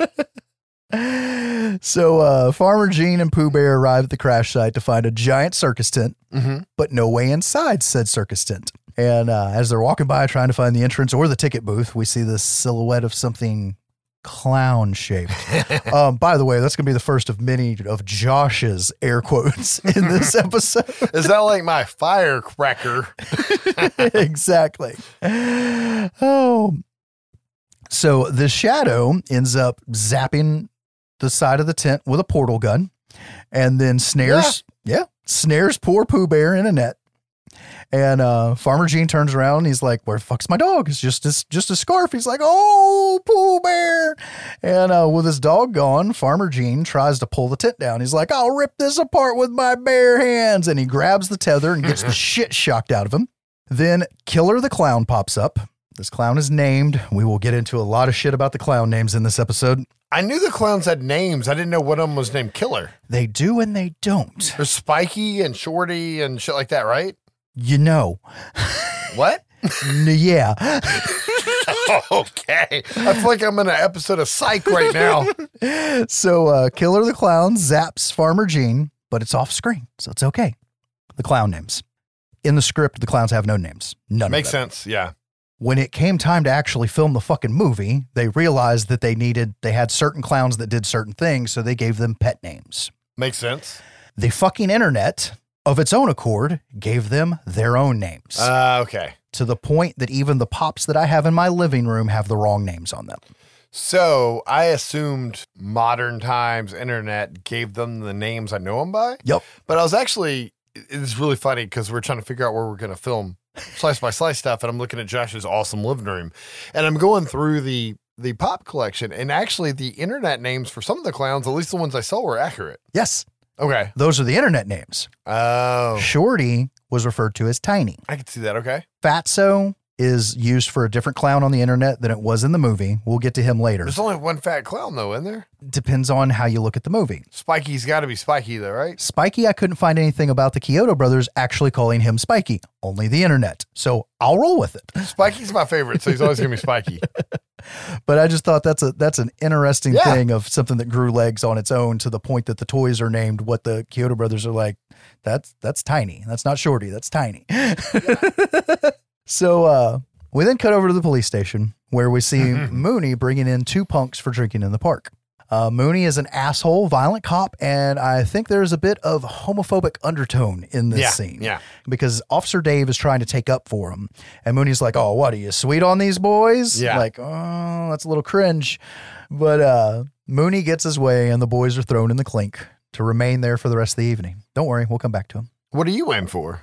Uh, that was ad-libbed. Really? Yes. That's awesome. Yep. Punk number two came up with, uh, he may have been punk number one. I don't know, but they're punk one and punk two in the credits. But yeah, that was ad-libbed. So let's go back to Mike and Debbie. They are now arriving at the circus tent. The comment with the slime monster that eats... Oh, wrong movie. Yeah, yeah, yeah, wrong movie. So they quickly find a way in, and Mike's dumbass thinks it's a European circus, and, he, and it's great. They suck you into a freak or some shit, right? Yes. Yeah. Now, uh, you'll notice that uh, this is our first look at, like, the zany, crazy, pastel interior of... of the fucking, what we're going to learn is a fucking spaceship. Now, the halls of the ship, they actually built by just taking a multitude of props, segments, walls, and just reconfigured them over and over again for different scenes in the movie, which we've seen that uh, the Descent comes to mind. Yeah. Now, what I thought was real interesting is the aesthetic that was chosen is Memphis Designs meets Doctor Seuss. They start saying this on the commentary, and I'm like, what the fuck is Memphis Designs? So I Google it, and Memphis Design was actually a collaboration of Italian designers that got together in the eighties to give us all those postmodern, bright, crazy, mismatched shapes and colors. Has nothing to do with Memphis, Tennessee, huh? No. Well, they they were listening to a song. I think it was a Bob Dylan song. Not Elvis. Not Elvis. That had Memphis in the name. And they they just said Memphis, Egypt, Memphis, Tennessee, Memphis Design. Okay. Like, these guys are fucking high. Uh, if you look at the, if you look at that movement in art and fashion, they were high. No junk, no soul, brother. Exactly. Thank you, Coltrane. Um, never listened to any, knowingly listened to any jazz in my life, yet I had the balls to say that. Anyways, they head deeper in, but uh, Debbie isn't digging it. Now, this is where I want to point out that they wrote Mike to be the bimbo and Debbie to be the smart one. Makes sense now you say that. Because uh, Debbie and... I can't think of the cop's name right now. Dave. Dave. They're, they're the two best actors other than Mooney in the film. Yes. And the clowns, of course. Yeah, yeah, yeah. They fucking... They really killed it. They were killer. But they eventually make their way into the power core, mm-hmm. and it looks like it's straight out of Empire. You know, that's impossible. You know, I am your father. Um, my son and daughter, and my daughter hates Star Wars. I don't think she actually hates Star Wars. I think she just likes to give me an aid and shit. But they're like, this looks like the room where Luke and Leia shoot the harpoon and fucking swing across right before Obi-Wan fights Darth Vader in the first movie. Yes, it's one of those rooms. It's one hundred percent ripped off. There's no way it's not. So it was based on the power chamber from Forbidden Planet. Uh-uh. Yes. Nope. New Hope. Which means, which means that predates New Hope by nope. like twenty years. Somebody send me proof. I'm saying George did it first. So uh, Debbie exclaims that they're inside what they saw crash. It must mm-hmm. be the ship. Which I thought would have been obvious by now. This movie's written really well and has weird little nuances, we'll say, like that. And then it's also directed well and then not at the same time. Does that make sense? Okay, check this out. So if you keep in mind that you are watching a live action Looney Tunes movie, that's what they wanted. Okay. And it makes the whole thing make, I don't want to say more sense, but the over the top, how obvious is this? Let me exclaim how I don't realize what it is. Okay. And then exclaim how obvious it is. That really was the angle that they at least said they were going for thirteen years later during the interview that I was watching. I don't know. To me, it feels like Stephen was really good at directing scenes, horror, and action, and terrible at directing actors for dialogue. Oh, I, th- I think it's great, man. I think it's I th- just like Critters. I think it, it, it goes in this narrow fucking yeah. lane. That's in so a different hard, way, but yes, yeah, yeah. That's so hard to stay in, but somehow they managed to do it. Because the, the dialogue is the only thing I don't like about this movie. And it's not actually the... words, it's the way they're conveyed. I mean, dude's fucking hands karate chopping everywhere. It makes me want to die. But I fucking love it at the same time. I get where you're coming from. But uh, Debbie is beyond ready to bounce. And they hear something approaching and they hop in an elevator. And this leads them into a giant room with about ten of these cotton candy pods. You know, I don't know what we saw out there before, but uh... this looks like a cotton candy factory to me. I've never thought about how he's the ditzy idiot. Yes. And she's the Chad, but you're right. Totally. And I didn't get it either. I was just like, this is bad. And then they're like, look at it from this point of view. Like, I mean, I've never liked his character. Like, I've, well, I've been waiting on him to get tripped and eaten the whole time. I'm always for her and Dave. Well, there's another interview where they're ta- they're going on the rant about Killer Klowns versus Killer Klowns from Outer Space. Mm-hmm. And they're like, the eighties was full of all these movies that all ripped they off Halloween. Yes. Well, and, and all they did was exploit women. Yeah. And we've never been into that. We're never going to be involved in anything like that. And we wanted to make it very clear in this movie that we weren't going to have the female be the, the dumb, ditzy. They they didn't they didn't say bimbo, but they kept saying something nearly that derogative. Um, the dumb broad. That's what they kept okay. saying. It's like, we're not going to have... Very New Yorker of Exactly. I'm like, holy shit. Like, I'm seeing this in a different yeah. light. I mean, even the uh, shower scene is the least gratuitous shower scene I've ever seen in a P G thirteen movie. Yeah. And also the most fitting. Well, and they show nothing but feet and a face. And... That's it.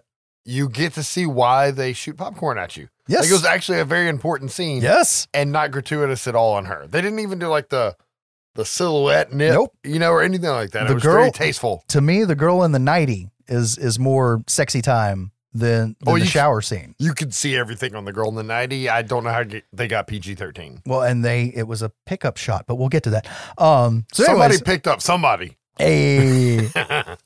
So upon seeing these cotton candy pods, Mike rips off a handful to reveal bloody farmer Gene's face inside. Mm-hmm. Dear God, they're cocoons. Just about then, a clown walks into the room to hang a fresh pod, and the pair hides. So uh, Mike then sees the uh, fresh cocoon contains Joe Labardo. Yeah. Remember that name. Okay. Like, it's seriously. It, it's also very important to mention here that this killer clown from outer space does these little joysticks on this popcorn machine. Yeah. That gives a love and care that I wish our movie theaters would provide our popcorn so it wouldn't taste burnt and old. Well, if this popcorn was burnt and old, it could end the entire species. But mm. we'll get to that. So the Tinder clown then spots them. Tinder? What? No, not, not that Tinder. Not that Tinder. You've lost me. And uh, the pair bolts, and the clown grabs this kick-ass popcorn gun. Oh, yeah. And gives chase. And he ends up firing a smattering of popcorn at the duo just as they make their way out of the tent. Popcorn, why? Popcorn! Because the clowns, that's why. This gun worked. Everything you see on it works. It had a hidden air compressor that okay. was self-contained to fire the popcorn. They spent seven thousand dollars oh, to make shit. this gun for one shot in the movie. So this is one of those things I wish you guys could see us on video recording. I mean, you'd have to have fourteen hours. I don't know if there's a YouTube limit, but I went to go ask Josh how they fucking did it. And he's just got these fucking wait, bitch eyebrows. And that's fucking awesome. But how, I, I don't know. It's the only shot in the movie I can't figure out. Like, how did they make the popcorn fly like they did? They literally shot, shot it. it. Shot it, yeah. So doesn't the, it take a turn around a corner, It though? does. So in the first shot, when it comes out of the gun, that's all legit. In okay. the next shot, it's thrown. Okay. From out of frame. So they were bowling balling the critters. Yes. It fucking looks really good. Like, I, I was always like, I can't figure out how they fucking did it. And it's cool as fuck. It's awesome. So uh, now that they're outside on the ground, covered in popcorn, let's remember that they're covered in popcorn. Perfectly stitched in straight lines.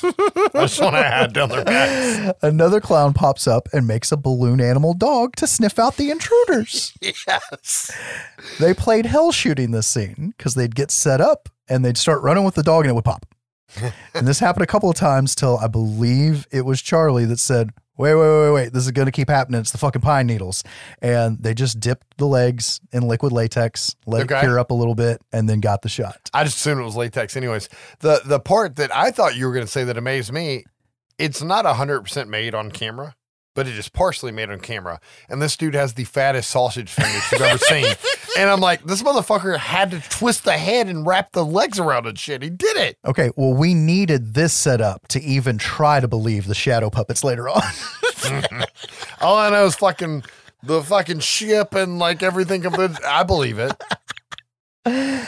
So the duo manages to make it to Mike's S U V and not get caught by the dog. And uh, they get there just in time to mow down the clowns and run over the poor puppy dog. But the clowns pop right back up. Like... Michael Myers style. It happened several times, and it's straight up Michael Myers sitting straight up. Those clowns had ab muscles of steel. So um, Debbie says they got to go to the cops, and Mike's like, and tell them what? Right. The only sensible thing he fucking says in this movie. The whole movie. And she's like, well, I've got a friend there, and he'll believe me. But uh, we also see that the clowns are walking through the fog on their way to the town behind them. That is the first time we get that theme. I just thought it was the Dickies. It sounds like the Dickies. I know, right? So they make it to Officer Dave, and they give him the short, short version. And he takes him inside the police station. And Debbie starts the story from the beginning, leading up to it being a spaceship filled with killer clowns, just as Mooney walks in. Killer clowns from outer space. Holy shit. That's where we got our name. The best part is the the way he fucking drives that Jeep Cherokee or whatever the fuck it is, and he's like swerving and hopping the curb, and he takes out a mailbox. Yes. Hits a trash can, and let's rear end Mooney's car while we're at it. They almost lost their rental vehicles because of that shot. They were told they could not damage them in any way. And just that little bit of hitting the mailbox and rear end in the squad car, they almost lost the vehicles. It was a little over the top, but this movie has killer clowns from outer space shooting popcorn guns at people and wrapping them in cotton. I'm going to take back everything I ever said negative. See, so you get it. Now, that holy shit was actually tacked on by John Vernon. Oh. And it makes the fucking scene because you're like, oh, he just said the name of the movie. I don't know. I have a... Holy shit. He's so condescending to him. It's so good. So then Mooney realizes that he knows Mike. Yeah. And he's like, I know you, you little fart or whatever. He, he calls, calls him a fart. He calls, I think it's a wet fart, but it's definitely at least a fart. He's like, you roll with the Terenzi brothers.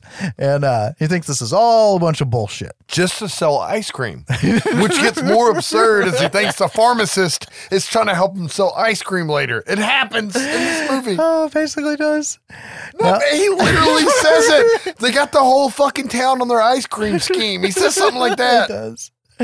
Now, Dave seems more concerned that Debbie was at Top of the World with Mike. Oh, yeah. And uh, Dave takes the two back to investigate.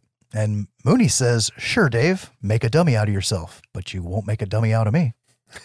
Foreshadowing. Yeah, it is. Meanwhile, we see that the clowns have started making it to town. And they're chilling at the drugstore and putting on a rapey puppet show that ends in the only audience member getting zapped. Now, there's a cut scene of where, like, he threw his popcorn over there, and that's how he ended up in the gazebo and shit. Okay. But that's just dumb. But the puppet show's fucking hilarious. Yeah. And thanks to Spirit Halloween, I've got the puppets. Um, and me sending you guys the pictures and said, get yes. these now. Yes. Went back and got the fucking popcorn gun, too. Well, not the popcorn gun, but the zapper. I know what um, you meant. But anyways, uh, so there's this puppet show, and it's a girl puppet and a boy puppet. And originally, they had the boy puppet with a boner for this scene. Oh. And they're like, that's a too bit much. much. Yeah. Because he's trying to get some kisses, and she's like, no. And he's like, yes. And she's like, no. And then she pops back up with a fucking zapper. Yeah. And at this point, the one dude watching it is like, oh, okay, this is funny. And then the fucking clown head comes up. And then the clown stands up and the whole yeah. fucking stage and everything fucking yeah. falls apart around him. And he zaps the shit out of the one audience member. Zapped equals cocooned yeah. for the rest of this summary. It is so creepy how he stands up like and breaks the stand. But what really fascinates me about this scene, pay close attention to the puppet faces. Their eyes and mouths change constantly. And I can't catch the cuts. Eh, They're... A- Facial expressions change, and I cannot catch the cuts. I'll go back and watch, because Ginger kept saying, what puppet is this reminding me of where its face abruptly changes? Uh-huh. And I'm like, idle hands. And she's like, holy shit, that is it when they get the puppet high? Maybe, yeah, yeah. Oh, no, I asked her, and she's like, that's it. Let's go back to our trio that is on their way to the circus tent scene. Debbie and Dave begin to argue when Dave says that he's going to take her home first. And she says she doesn't have to listen to him because he's not her boyfriend anymore. Yeah. And Mike finally gets what the rest of the audience has known since the police station. Yep. and uh, Dave calls her Little Debbie. I didn't even catch that. So many times I've seen it, I've never caught that. He's, he's like, listen, Little Debbie, yeah, either you can go home or I can take you to the station and lock you up. Yeah. And uh, we, there's a lot of jumping and a lot of meanwhiles in this, and just bear with me. So we jump to a chick in a nightie, opening her front door in hopes for pizza. But it's clowns and a stack of pizza boxes. And the top box open, and Tiny pops out, and he zaps her. And they played hell doing this rig. It took over twenty-two takes to get this one shot. And they had it composited out the bottom, right? Under the pizza boxes? No, they just, they kept it out of frame.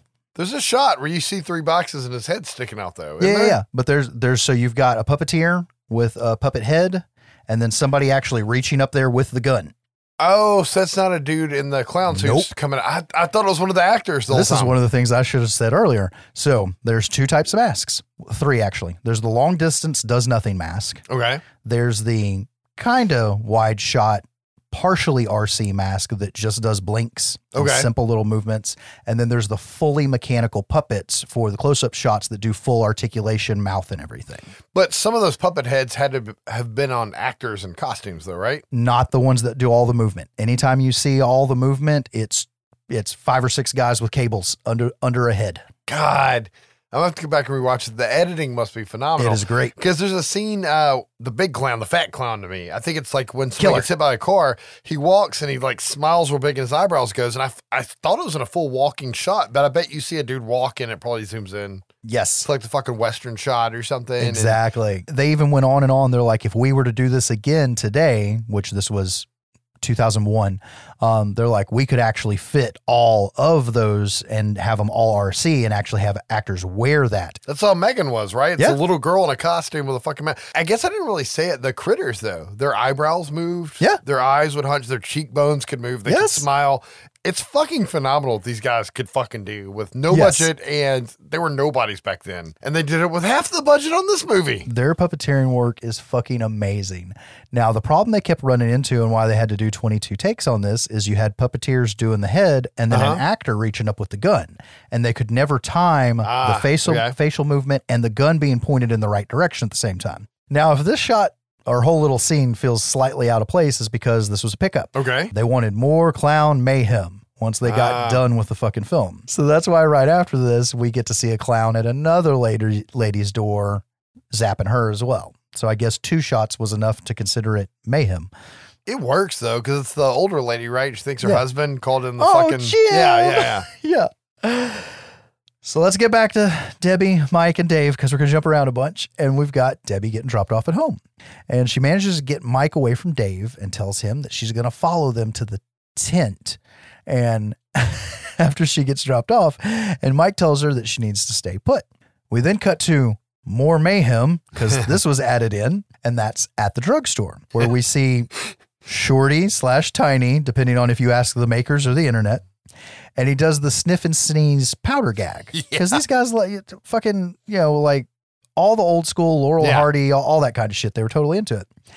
And of course, to do this rig, they had to actually build a rig that would blow the powder. You right. got a guy it's in a big ass yeah, fucking yeah. rubber face, right? Okay. They blew so much powder, it went through the mask and into the actor's nose and throat.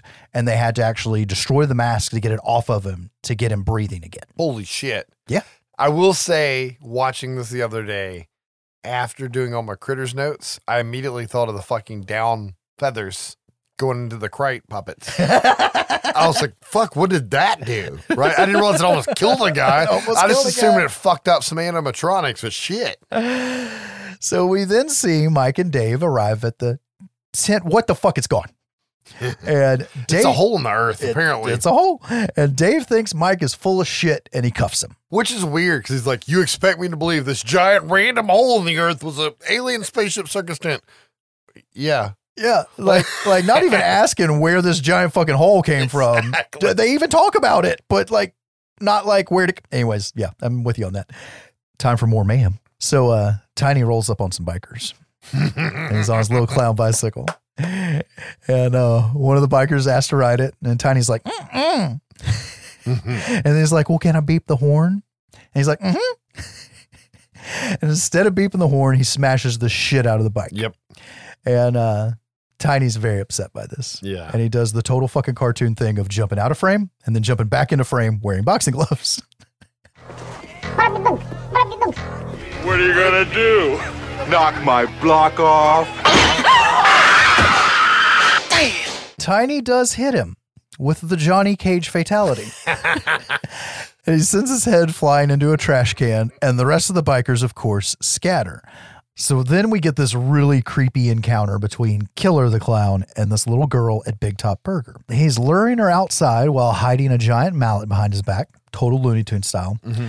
But it's not the John Wayne Gacy angle that's creepy to me. It's the little girl's that. face. Yeah. She's kind of creepy. Oh, I didn't get that. Oh, it bothers me, but I don't have kids. But Mama grabs her just in time, oblivious to the clown, because all she wants her to do is finish eating her goddamn hamburger. So back to Mike and Dave, who are now at top of the world, not to make out. Oh, okay. And all the cars are abandoned, and there are signs of a struggle everywhere.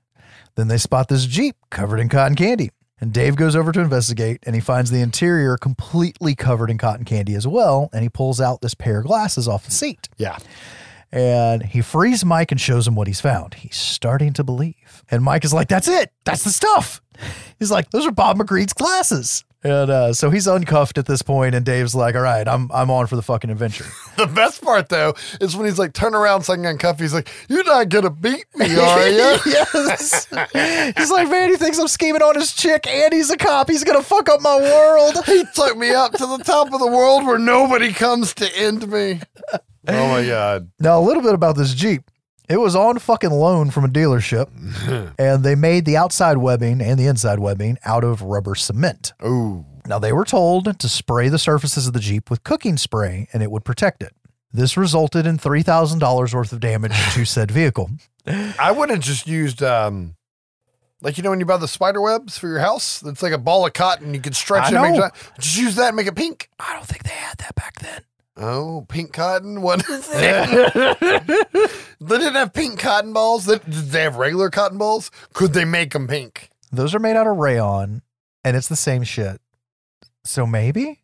I don't know. I don't know. Well, you see the trick they do. Like, we loved Face Off. Did you watch yeah. Face Off? Okay. Not the movie. The, the the makeup effects show. Oh, I've seen some of it. But okay, okay. Yeah, yeah. Fucking love that show. And that's where they would do the trick a lot of the times where they'd run out hot glue out of a hot glue gun and hit it with an air compressor and make webbing out of it. Oh, that's cool. So I'm presuming this is what they were doing only with rubber cement because they said they made the webbing out of rubber cement. Okay. And it was something about the chemical in it that fucked things up. I can guarantee you in the eighties, though, they had this weird stuff called cotton. Are you sure cotton had been invented by nineteen eighty-seven? It's a strange alloy. But, oh, okay. Uh, yeah, they had fucking cotton. I don't understand. The Kyoto Brothers are fucking geniuses, and then they fucking spray rubber cement in a rental car. I know, right? Like, what the fuck? They sniffed it first. Ah, that's what it was. Guys, I got an idea. Anyways. So back over at the station, we see Mooney getting call after call about the clowns, and he thinks it's college kids all out to fuck with him. Yeah. And we then cut to Joe Lombardo getting run off the road by a hovering clown. Mm. We remember that name, right? Yeah. He's already been found in a fucking pod dead. Oh, shit. I never thought about it. So this really fucks up the timeline because the original opening of the movie was Joe and a girl making out at top of the world. He gets too aggressive with her. And when she tells him to stop, he tells her to walk the fuck home. Now, this was something they wanted for the opening. And every time they shot it, it went wrong. So like every few nights of the shoot, they're going back and reshooting it, reshooting okay. it, reshooting it. By the time they had it all put together, the footage ended up being completely unusable. So they ended up scrapping the idea. Then they decided to go with this awesome fucking Dickies theme song that they received ah. as the opening of the movie. But they also wanted Joe's death scene as a keeper because it was fucking cool and they wrecked a car to do it. So they crammed it back in here. Now, there's more that went wrong here. So the hovering clown rig is just awesome. It's just a little black rig that was attached to the side of the car. And the clown's got fucking headlights on his feet and shit. Yeah. But what they did is everything on that was controlled by the actor's right hand in the clown suit. So if he pushed his hand forward, he went forward. If he pulled his hand back, he went back. If he went left, he went everything. Like fully moved this rig just by so moving he could, his hand. He could sway his body with the rig and make it look super realistic. Exactly. Right? Yeah. And there's one composited shot towards the end as they go around the corner that does not look very good, but the up close shots are fucking great. Now, the car going off the cliff is pretty fucking bad too, because it's yeah. it's like it's weak sauce. So what happened in the shot is this was supposed to be like, this is going to be our big badass Michael Bay shot. And they're telling everybody, get farther back, get farther back. And they had this rig with a steel cable to yank the car off the cliff. So they call for action. They yank the fucking cable and it snaps. Okay. They left the fucking chocks on the wheels of the car. Okay. So it pulls just enough to get the car to roll over the chocks okay. as the cable snaps. And then it gently rolls down the okay. fucking hill. That's why that scene looks so anticlimactic. I will be honest, though. I never noticed it was supposed to be the other character that was dead. Yeah, that's who it's supposed to. I I didn't even put it together until the fucking commentary when they okay. explained the dump opening, and I'm like, that is the same name that he said earlier. This guy's already supposed to be dead. So, uh, Jesse, what do you need forty minutes into a P G thirteen horror flick? Somebody's got to die, right? A shower scene. Oh, a shower scene. Yep, yep. So uh, we then see Debbie, and uh, she takes off her top that's still covered in popcorn mm-hmm. and throws it in the hamper, and she hops in the shower. And like you said earlier, it's tastefully done. We see her feet as she's taking her pants mm-hmm. off and stuff, and you'll notice the little little pieces of popcorn are like crawling across the floor and shit. I don't know when gets in the shitter, though. You're right on that one. Or the medicine cabinet, for that matter. Yeah. There's a quick cutaway to Killer the Clown throwing some of this popcorn into the dumpster at yeah. Big Top Burgers. Dun, dun, dun, dun, dun, dun. And this poor burger flipping employee is yanked into said dumpster by something. Yeah. Meanwhile, hmm. Dave tells Mike that he's going to call the state police for help. They're back in the squad car driving back. But he doesn't know what the fuck he's going to tell him. They then roll up on a shadow puppet show. And oh, yeah. There's a clown, and it puts on a shadow puppet show for a crowd at the bus stop, and it's kind of basic, with shapes like a bunny, an elephant, and Washington crossing the fucking Delaware. Oh, yeah. Oh, yeah. It's my favorite one, actually, out of all of them. Then a belly dancer, and then this fucking critters-eyed T-Rex mm-hmm. that eats the crowd. And shrinks them. Yeah, yeah, yeah. The duo in the squad car try to run the clown down, but uh, he throws the meals, by meal I mean the, the people, ah. in his bag, and he flies away Neo style. And... It's a composited shot, but they did all of the shadows in claymation. And did them stop motion against a textured wall to match the pipes and the bricks okay. on the wall that they actually shot there with the clown. It's goofy, but it's the right kind of goofy. Right. It's the right kind of camp for the film. It looks really good.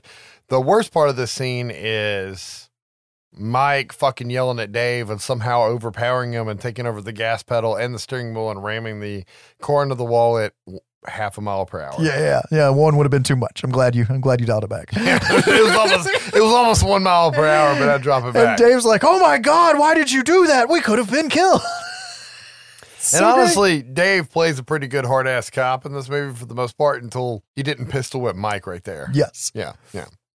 Because Mike deserved a lot of pistol whipping.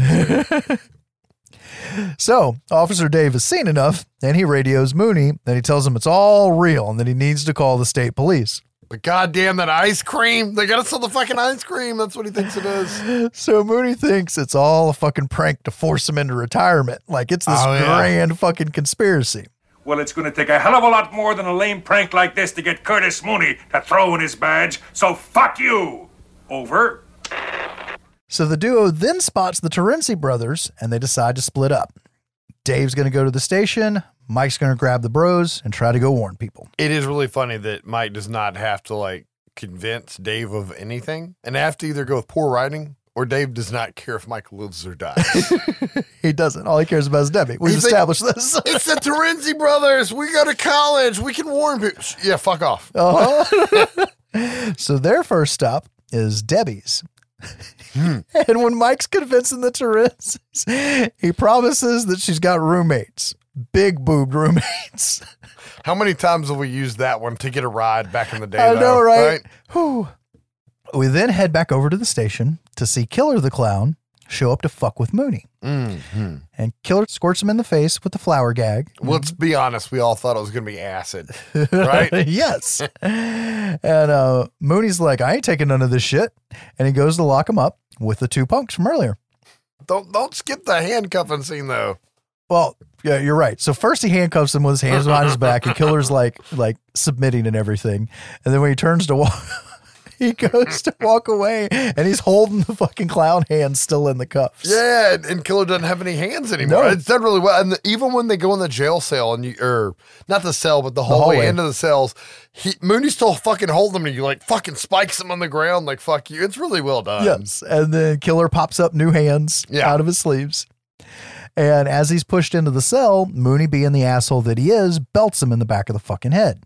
Nightstick or Maglite or something, right? Yes. Yeah. And Killer's head spins around fucking Exorcist style. Yeah. And Mooney realizes uh, this shit might be real. Yeah.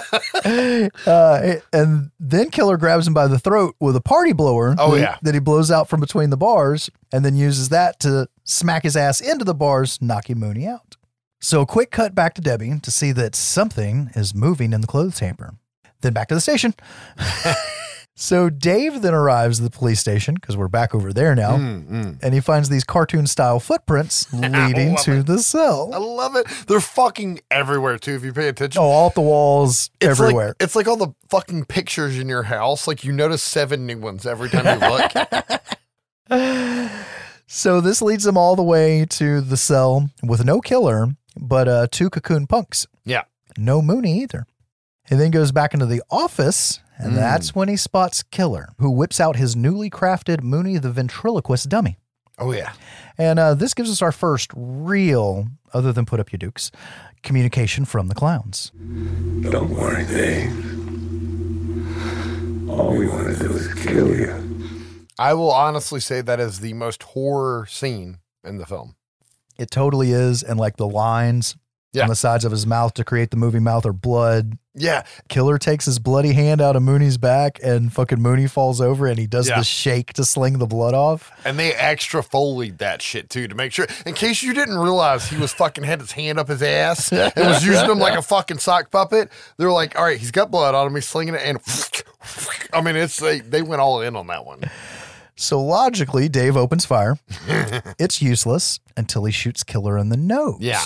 His nose pops, and then he spins around in a burst of green light and explodes into confetti. Now, the rig they used for this, they repurposed it for the deaths and for the cocoons. Uh-huh.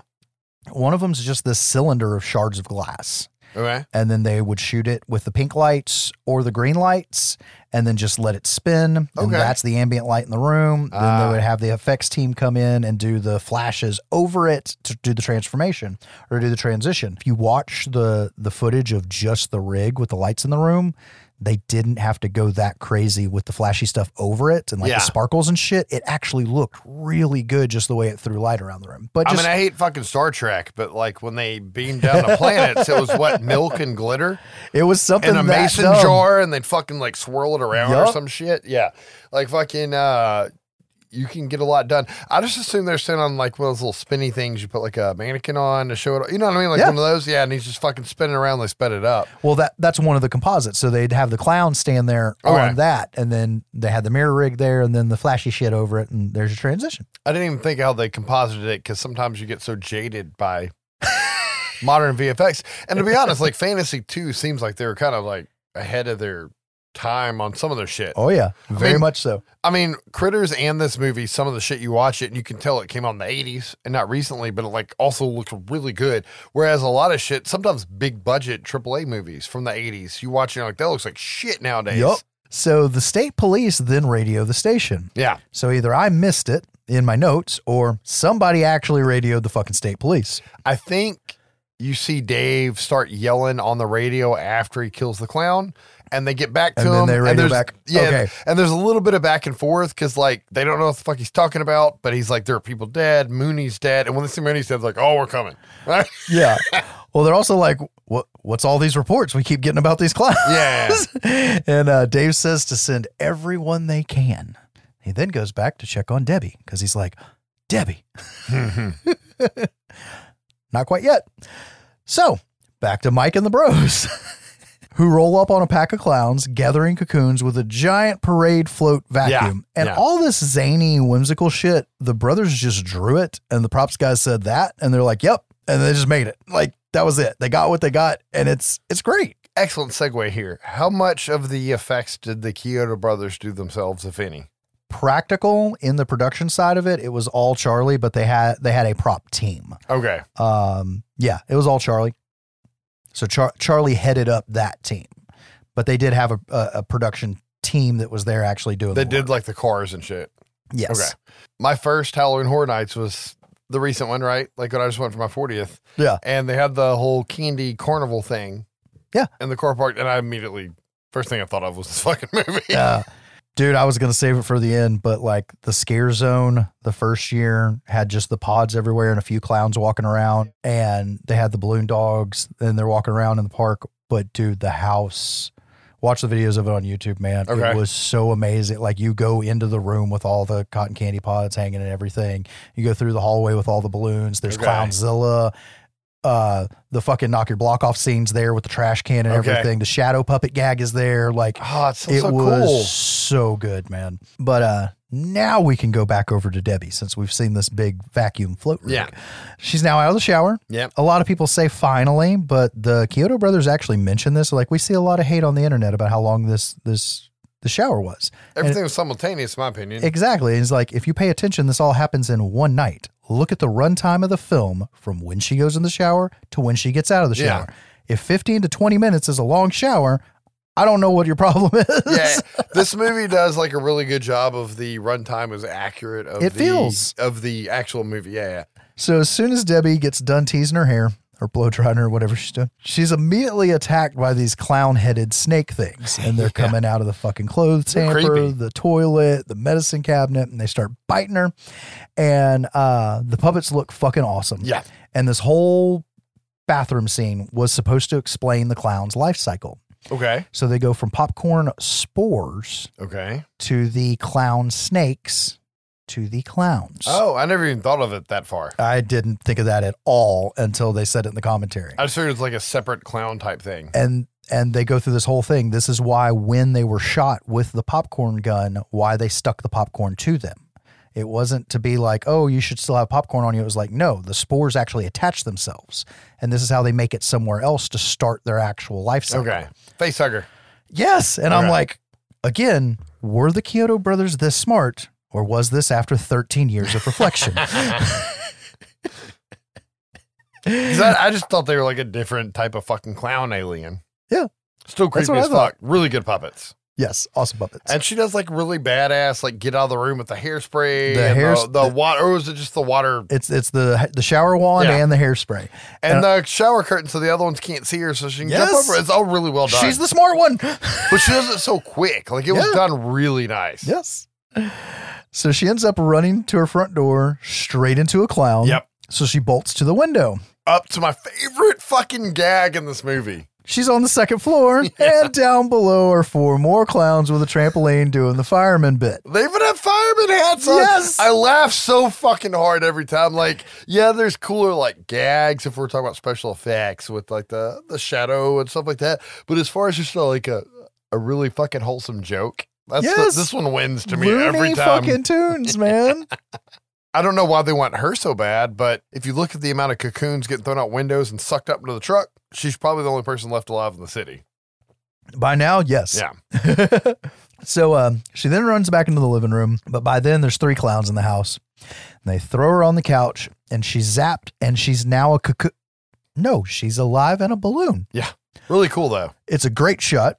A little weird. Yeah. Like, I got some physics questions here. Like, if the right gas is in there, how is she breathing yeah. oxygen? But I'll go with it. You also have a precursor for it, because when Mooney's taking the calls, one of the there's an older guy that calls and says, these clowns just came and took my wife away in a balloon. He goes, yes. in a balloon, huh? Yep. So uh, they already fucking led you up to it. This is accurate.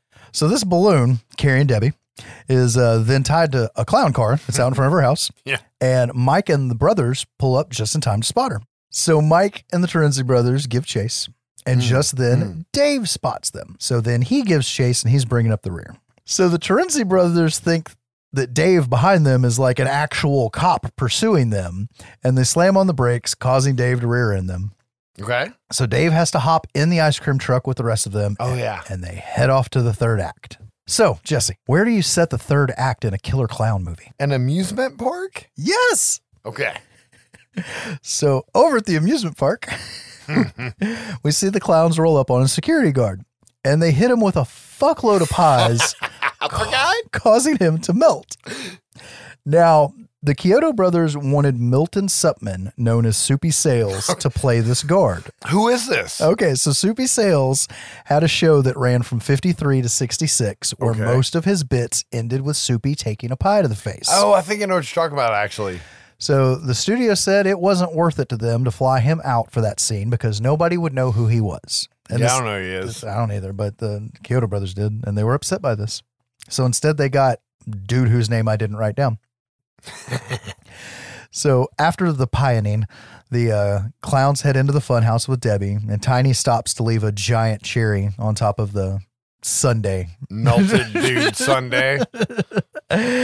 Um, Mike, Dave, and the brothers arrive, and uh, they see that the guard's been melted to the bone by the pies. Mm-hmm. These are acid pies.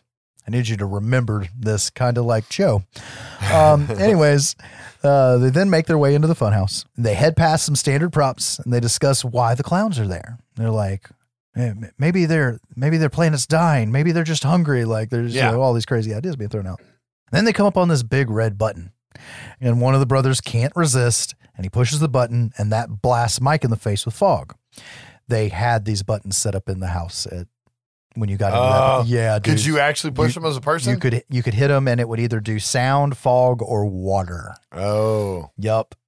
Um, and it would spray people in other parts of the house when you did it. I love it when they do the buttons in the houses, and I haven't seen them since COVID. Anyways, in the scene, uh, you can actually see the technician laying on the ground with a blanket over them, spraying fucking Mike. Dave then tells the brothers not to touch anything, that the place is probably booby-trapped. Mm. Dave then opens a door, and opening the door also opens a trap door in the floor that the Terenzi brothers fall through. Oh, yeah. They fall into this ball pit, and they look up to see two female clowns yeah. that the internet has named Rosie and Daisy, if I remember correctly. Are you Debbie's roommates? Yeah, because they're fucking dumb. They are. Mike then notices he and Dave are now in one of the halls that he and Debbie were in earlier in the movie, and he leads the way to the cocoon room. Huh, I missed that and thought they just reused the same fucking set. They did. Okay. I mean, yeah, but at least they fucking had a reason for it. Yes. I never caught the reason. Yes. So once they get in the room, we see it's now packed to the fucking gills with cocoons.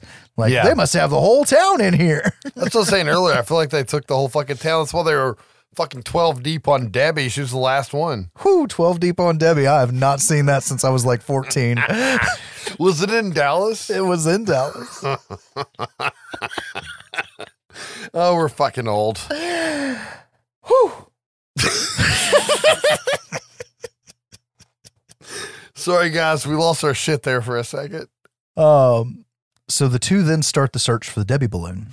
And Fatso walks in. That's another named clown that the internet named something else, but the Kyotos call him Fatso. So Fatso walks in, and he plunges this like eight foot long crazy straw into a ripe cocoon because he's like tapping on him, and he finds yeah. the right one and jams yeah. the straw in it, and he he uses that to drink the bloody yummy goodness inside.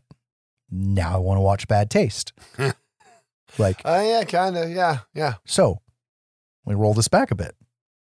Are the clowns part of an intergalactic fast food chain? Maybe. And this is like their beaver Deep. beaver ass raspberry flavoring? You guys missed a story earlier that was not on air with Josh and his wife and I. And yeah, beaver ass is apparently raspberry. Yeah, yeah, wondering. yeah. Um, I don't know. I never thought of that. I do know that I never looked at a uh, swirly straw the same way. And in the late eighties and early nineties, they loved to give us those in oh, Fruit Loops yeah. boxes, Trix boxes, any yes. fruity cereal box. Fruit Loops, if I didn't say it, they always had the fucking roundy straw. Sonic did it sometimes. Yes. And I'm like, oh, this is what the clowns drink blood out of. Blah, blah, blah, blah, blah. Mom's like, you're fucked up, you know, but. But you were right. Yeah. So Fatso then leaves, and the duo spot Debbie in her balloon. Dave shoots it open. That was a very risky move on Dave's part. Yeah. And, uh, once Debbie's free, she grabs Dave, not Mike, letting mm, you know who mm. she feels more protected and attached to. Never thought about that. Poor um, dumb Mike. Yeah.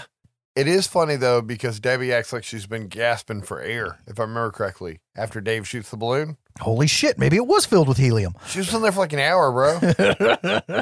Oh, no, I'm sorry. I'm sorry. How long was the shower? It was ten to fifteen minutes. Blah, blah, blah. Maybe she was only in there for two minutes. So more clowns come into the room and, of course, spot them, and a chase ensues. Mm. Dave blasts them with the shotgun that he was smart enough to bring in from the squad car. Oh, yeah, because the clowns were not smart enough to all be armed with cotton candy guns and just fucking take them all out instantly. Or to put any kind of, like, armor over their noses. Maybe they didn't know they'd die if their nose got popped. Man, never happened before. That's not like anyone of them can tell the story once it happens to them. Yeah, they don't talk. They need uh, somebody to stick their hand up their ass and use them as a sock puppet, and they can explain it. There's that. But they do end up there. Of course, they're being chased, running down halls, and they end up at this fireman's pole that leads to a sarlacc pit. Um, what? Is there a fucking rank war down there? Do you not remember this? I don't remember a Sarlacc pit, yeah.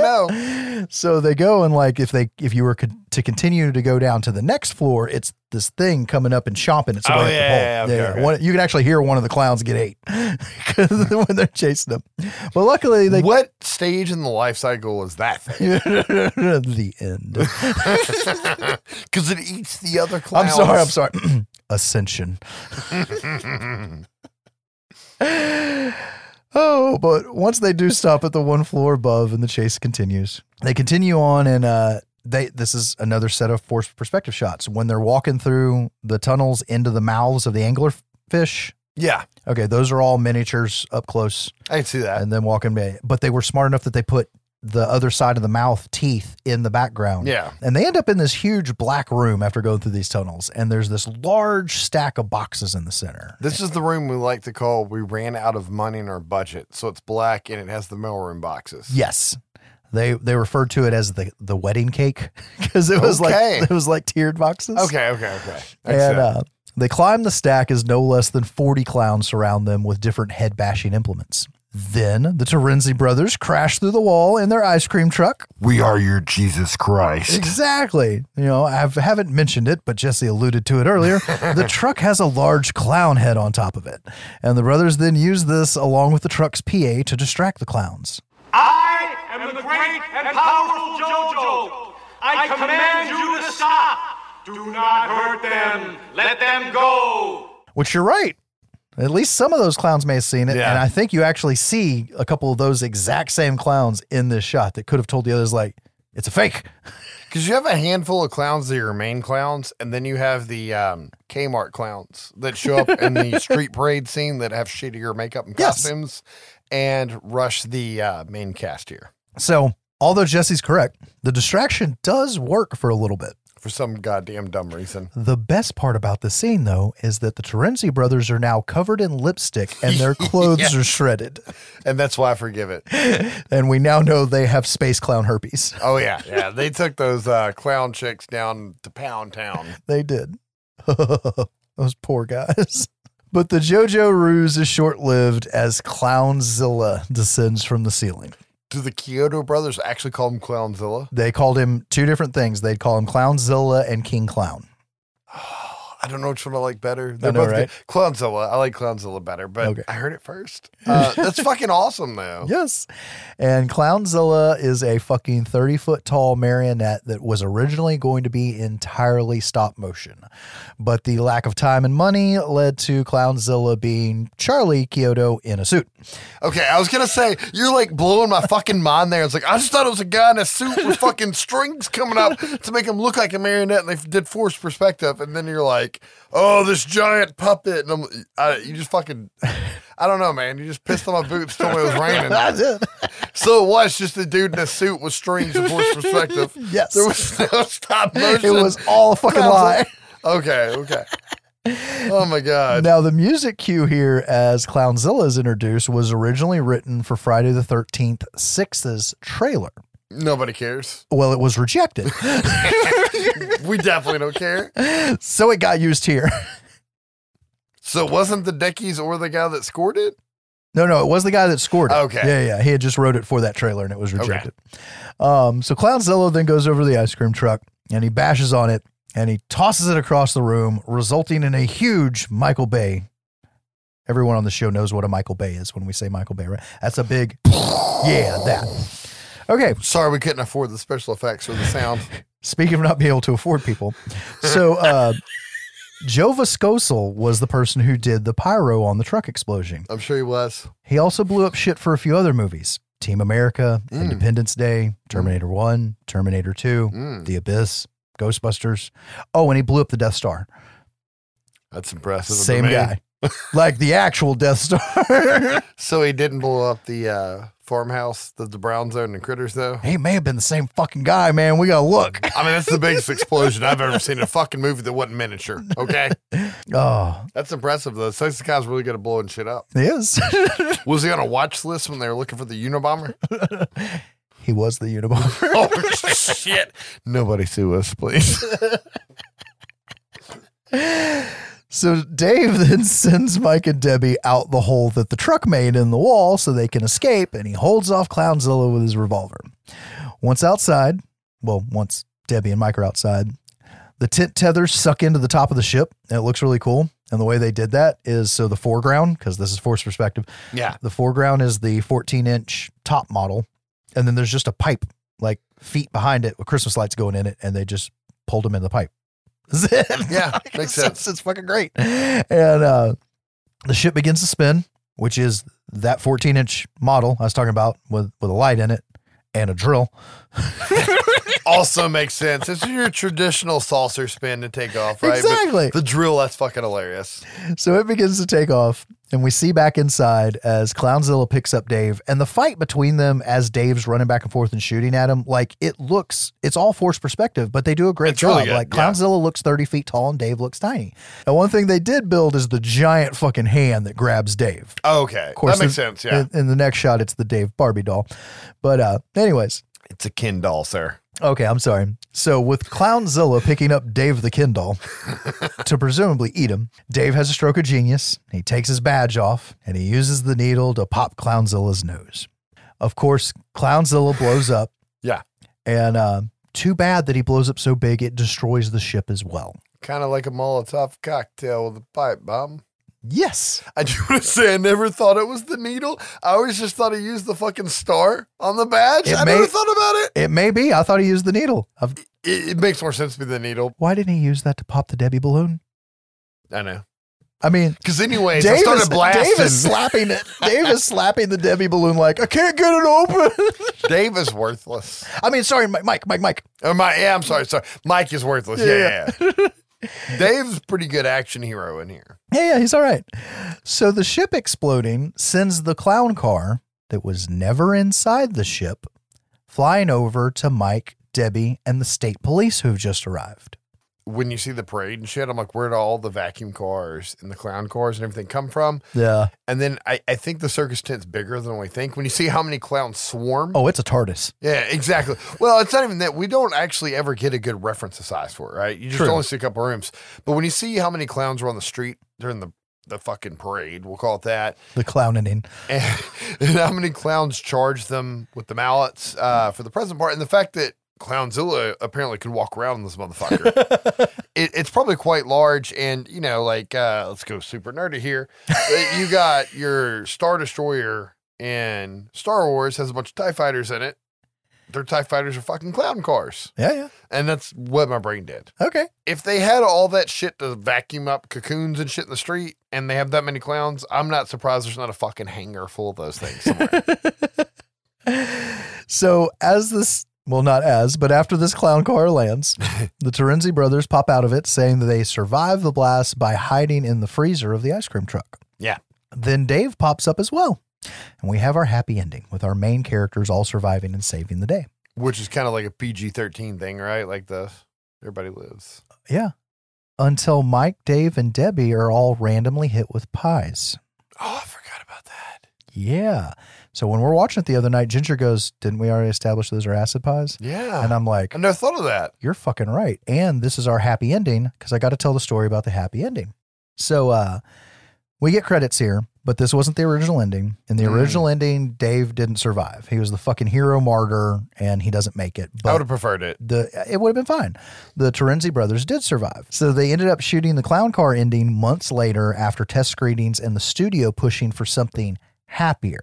Eight months later after Bob Shaye got pissed? Yes. Not exactly. Literally, but, you know, the same thing. This is part of why if you watch at the end of the credits, the movie's copyright copywritten in nineteen eighty-seven, but didn't actually get released until nineteen eighty-eight. That's not that uncommon, though. No, no, no the month. But it yeah. is, it, it lends credence to this story. Um, now, what's fucked up is watching this shit with the commentary. When they get hit with the pies, one of the brothers goes, huh, did we just kill our heroes? They didn't know it happened? No. I'm wondering if it was a fucking inside joke with the pies after the studio said, no, we want this happy ending with the three of them. And then they randomly get hit with uh, pies and the studio's too fucking stupid to be like, you know what I mean? Like the suits are too stupid. They're like, oh, they got hit with pies. It's a clown movie. Like, no, yeah. they fucking killed him. They're yeah. acid pies. After, Ask the security guard. Right, right. After every interview I saw with the Kyoto Brothers and the uh, commentary for Critters, like, they're really slapsticky Three Stooges kind of guys. Like them and Sam Raimi would probably get along fucking great. And uh, I mean, if one of the Kyoto brothers, Stephen Herek, directed the fucking movie, yep. There's there's no way the scene got just fucking randomly added. I know. So they had to have put that in there as the fuck you, we still killed him. I think so. Yeah. And not only did we kill Dave, we'll fucking kill everybody. And I, I didn't think about it, but you're right. Now, a few things to tack on at the end here is, of course, we already spoke about Halloween Horror Nights and Spirit Halloween merch. Yeah. I listened to a recent interview where, by recent, I mean like three years ago, where they asked the brothers, it's like, hey, you got to be making bank off of all this, da, da, da, da, da, da, da, da, da. And they're like, we don't get a dime of that. We sold, really? we sold away everything in the deal to sell the movie. Okay. Which is not uncommon. Mm-mm. That's why I made the joke earlier. Wes Craven sold away all rights to Freddy Krueger to make that movie and had to actually get settled up with Bob Shaye to actually come back and continue to work on the franchise. Well, that's because it's Bob Shaye, but... Yeah, Bob, since this is this is factually accurate. Um, now, there have been several false starts on a sequel, remake, requel, whatever the fuck. It was supposed to be done by the Kyoto brothers and be Killer Klowns from Outer Space three D, but it was going to be a sequel. Um, that, I think, as recent or as far back as like two thousand twelve was being kicked around right now okay. as a fall of last year. Sci-fi. Is supposedly mm-hmm. working on the licensing deal mm-hmm. to do a Killer Klowns fucking sci-fi adaptation. Mm. If the Kyoto brothers are involved, take this with a grain of salt. But if the Kyoto brothers are involved, I feel like it would help. Oh, yeah. Because the Roden directed it, do the effects. But the Kyoto brothers were also involved with Critters two, three, and four. Uh, but they just made puppets true. with the budget given to them by somebody else being in charge. Yeah. Let Stephen Kyoto direct it. Yeah, yeah, yeah. And him and his brothers write it and do the effects. Okay. Other than that, don't fucking touch it. I know, right? Well, they said that they actually had the first script done and then it was being turned into a television idea instead of a movie. So I don't know, but the game... I was going to bring up the game. That's the big one to me as a big Dead by Daylight player is we have an asymmetrical horror game yes. coming out, and it's supposed to be like three or four clowns versus like seven survivors. It's fucking insane. Yep. And the trailer's out. It looks really fucking cool. I swear it mentions the Kyoto brothers in the trailer. I'll yes. have to go back and watch. And they had the Dickies go back in the studio and fucking re-record the song for it. So you've got the Dickies. You also have the composer, John Massari, redoing new music specifically for the game. And yes, the brothers have actually been involved in the development of the game. That they have said in interviews. This makes me think some people got some rights back and this is the closest we're going to get to a sequel, maybe. That's what I'm afraid of. Or it's going to shit a bunch of money out and then we get a sequel. I don't know, but it's wild seeing how this obscure movie went from, yeah, it happened, and then yeah. all these years later, Halloween Horror Nights, cult classic, video game, blah, blah, blah, yada, yada, yada. And not even Halloween Horror Nights. Josh and I had this conversation in September when uh, Spirit opened. I'm like, why the fuck is there so much Killer Clown shit? Then like a month later, I'm like, there's a Killer Clown game coming out. Like, have yeah. you heard anything? Right? Like, I, I just assumed naturally there's a movie coming that we didn't know about with the merch push at Spirit and with the fucking new game coming out. The game looks amazing. Yeah, the game looks dope. Here's what's wild. So you gave the numbers earlier on Critters, mm-hmm. and it was like shot for three, made sixteen. Shot for three, made thirteen, and then okay. fucking broke the bank on home video sales after the fact. Okay, Killer Klowns was shot for one point eight and made forty-three. Oh, it made way more than I thought it did. How the fuck did they sit on their hands on a sequel with that kind of return on investment? I'm assuming that they didn't have the leverage to own anything. I don't, right, because they're just like puppet guys trying to make a movie. Oh, no, no, not them. I mean, M G M and Transworld. Oh, whoever owned it? Yeah. I don't know. I mean, uh, that just blows my mind. That profit margin is, I mean, it's not like fucking Paranormal Activity profit margin, but it's insane. That's that's um, fucking make a sequel. Definitely make eight of them. Yeah. Uh, I assume that somehow the rights were in flux because somebody tried to fuck somebody in a contract and they didn't fuck them enough and nobody owned the rights enough to go rogue. And it may have been. It may have been like what ended up happening to Friday the thirteenth. And I didn't go down all that. But it is weird to me that it took so long for this to, to go. And it took the home video market, just yeah. like fucking Trick or Treat. It took the home video market for it to really take off. But looking at the box office numbers, I'm like, fuck, it made money yeah. in theaters. It always had some sort of a following. But multiple Halloween Horror Nights that you told me blew my yeah. mind. And then just walking in a spirit this year or last year. Yeah. Right. And, and the, oh, there's a fucking triple A video game coming out. Like, I have no fucking clue what happened in the past, you know, two years. I know, right? It doesn't make any sense. And I want to know the story. And you guys can uh, email s by s podcast at gmail dot com with the scoop. Just to let us know. Yeah. Come on, Kyoto Brothers. And send it our way. Yeah, yeah. We're totally fine with it. We're not yeah, complaining yeah. at all, but we're... Where the fuck did it come from? We weren't even planning on covering this episode yet. It just gets brought up randomly. And, and like I said, we literally had this conversation four months ago. Yeah. Yeah. Well, like, and, and and this was, again, one of the two first movies that got rattled off the first night we talked about doing this. Um, it just ended up being interesting timing because we've stayed in space for a little while here. Yeah, because uh, last episode was Alien and Aliens. We had Christmas before that. I don't remember what, what we did for that. Though. Event Horizon and... Uh... Oh, shit. Yeah, yeah, yeah. Last year was weird, guys. We uh, we got, what, seven episodes out or something? It's well, sad. It was some shit. I want to give you guys at least twelve, not counting bonus this year. But um, I fucking love this movie. Yeah. I watch this movie once or twice a year. Yeah. The wife loves it. Thank God. Got me back into it again. So by the By the time the fucking Halloween Horror Nights Scare Zone got announced, I was my dick was hard, man. Like, yeah, you had to call your doctor because you can't have an erection that long, kind of thing. Well, I thought it was kind of neat because after about the sixth hour, it starts doing this mm. weird tingly thing, like numbness. Yeah, but Ooh. it's it's like you feel it more at the same mm. time. Yeah. Um. Anyways, y'all can write us in uh, for that too if your penis ever feels numb yet tingly. And we'll see if we can work it into the next episode. I know we lead on Halloween Horror Nights so much, but uh, I, I would fucking kill to see this. Like, I hope they redo it. Maybe with the video game. That's what I'm hoping is maybe with the video game, we'll go up to and including maybe a new movie or show or whatever. Well, it's going to take both of those before Universal bring it back to the parks. I don't know if I want another movie, though. If it brings the house back to the parks, I'm okay with it. I mean, everybody everybody that listens knows that Jesse fucking hates sequels for the most part anyway, so it's really hard to impress me with a sequel, but uh, it's a good movie. Holds a special place in my heart. I wish there was only one Critters. I haven't even seen most of them. I've seen like a third of them. That's all I need. There you go. But I guess that's it for our season five premiere with uh, They Came from Outer Space. The Krites and the Clowns. Yeah, it's a weird combination, but they just kind of fit. But you guys are going to have to tune in on the next episode where we cover the Babysitter franchise. All right, tomorrow night, you, me, party. Yeah. As usual, guys, thanks for downloading the show and spreading the word. Please do not forget to rate and review us online. And please send us comments, questions, and suggestions to our email, s by s podcast at gmail dot com. We would also love it if you could follow our Twitter and Instagram, both at s by s podcast. See you guys on the next one. Thanks for listening. Do you think it's over? Yeah, sure.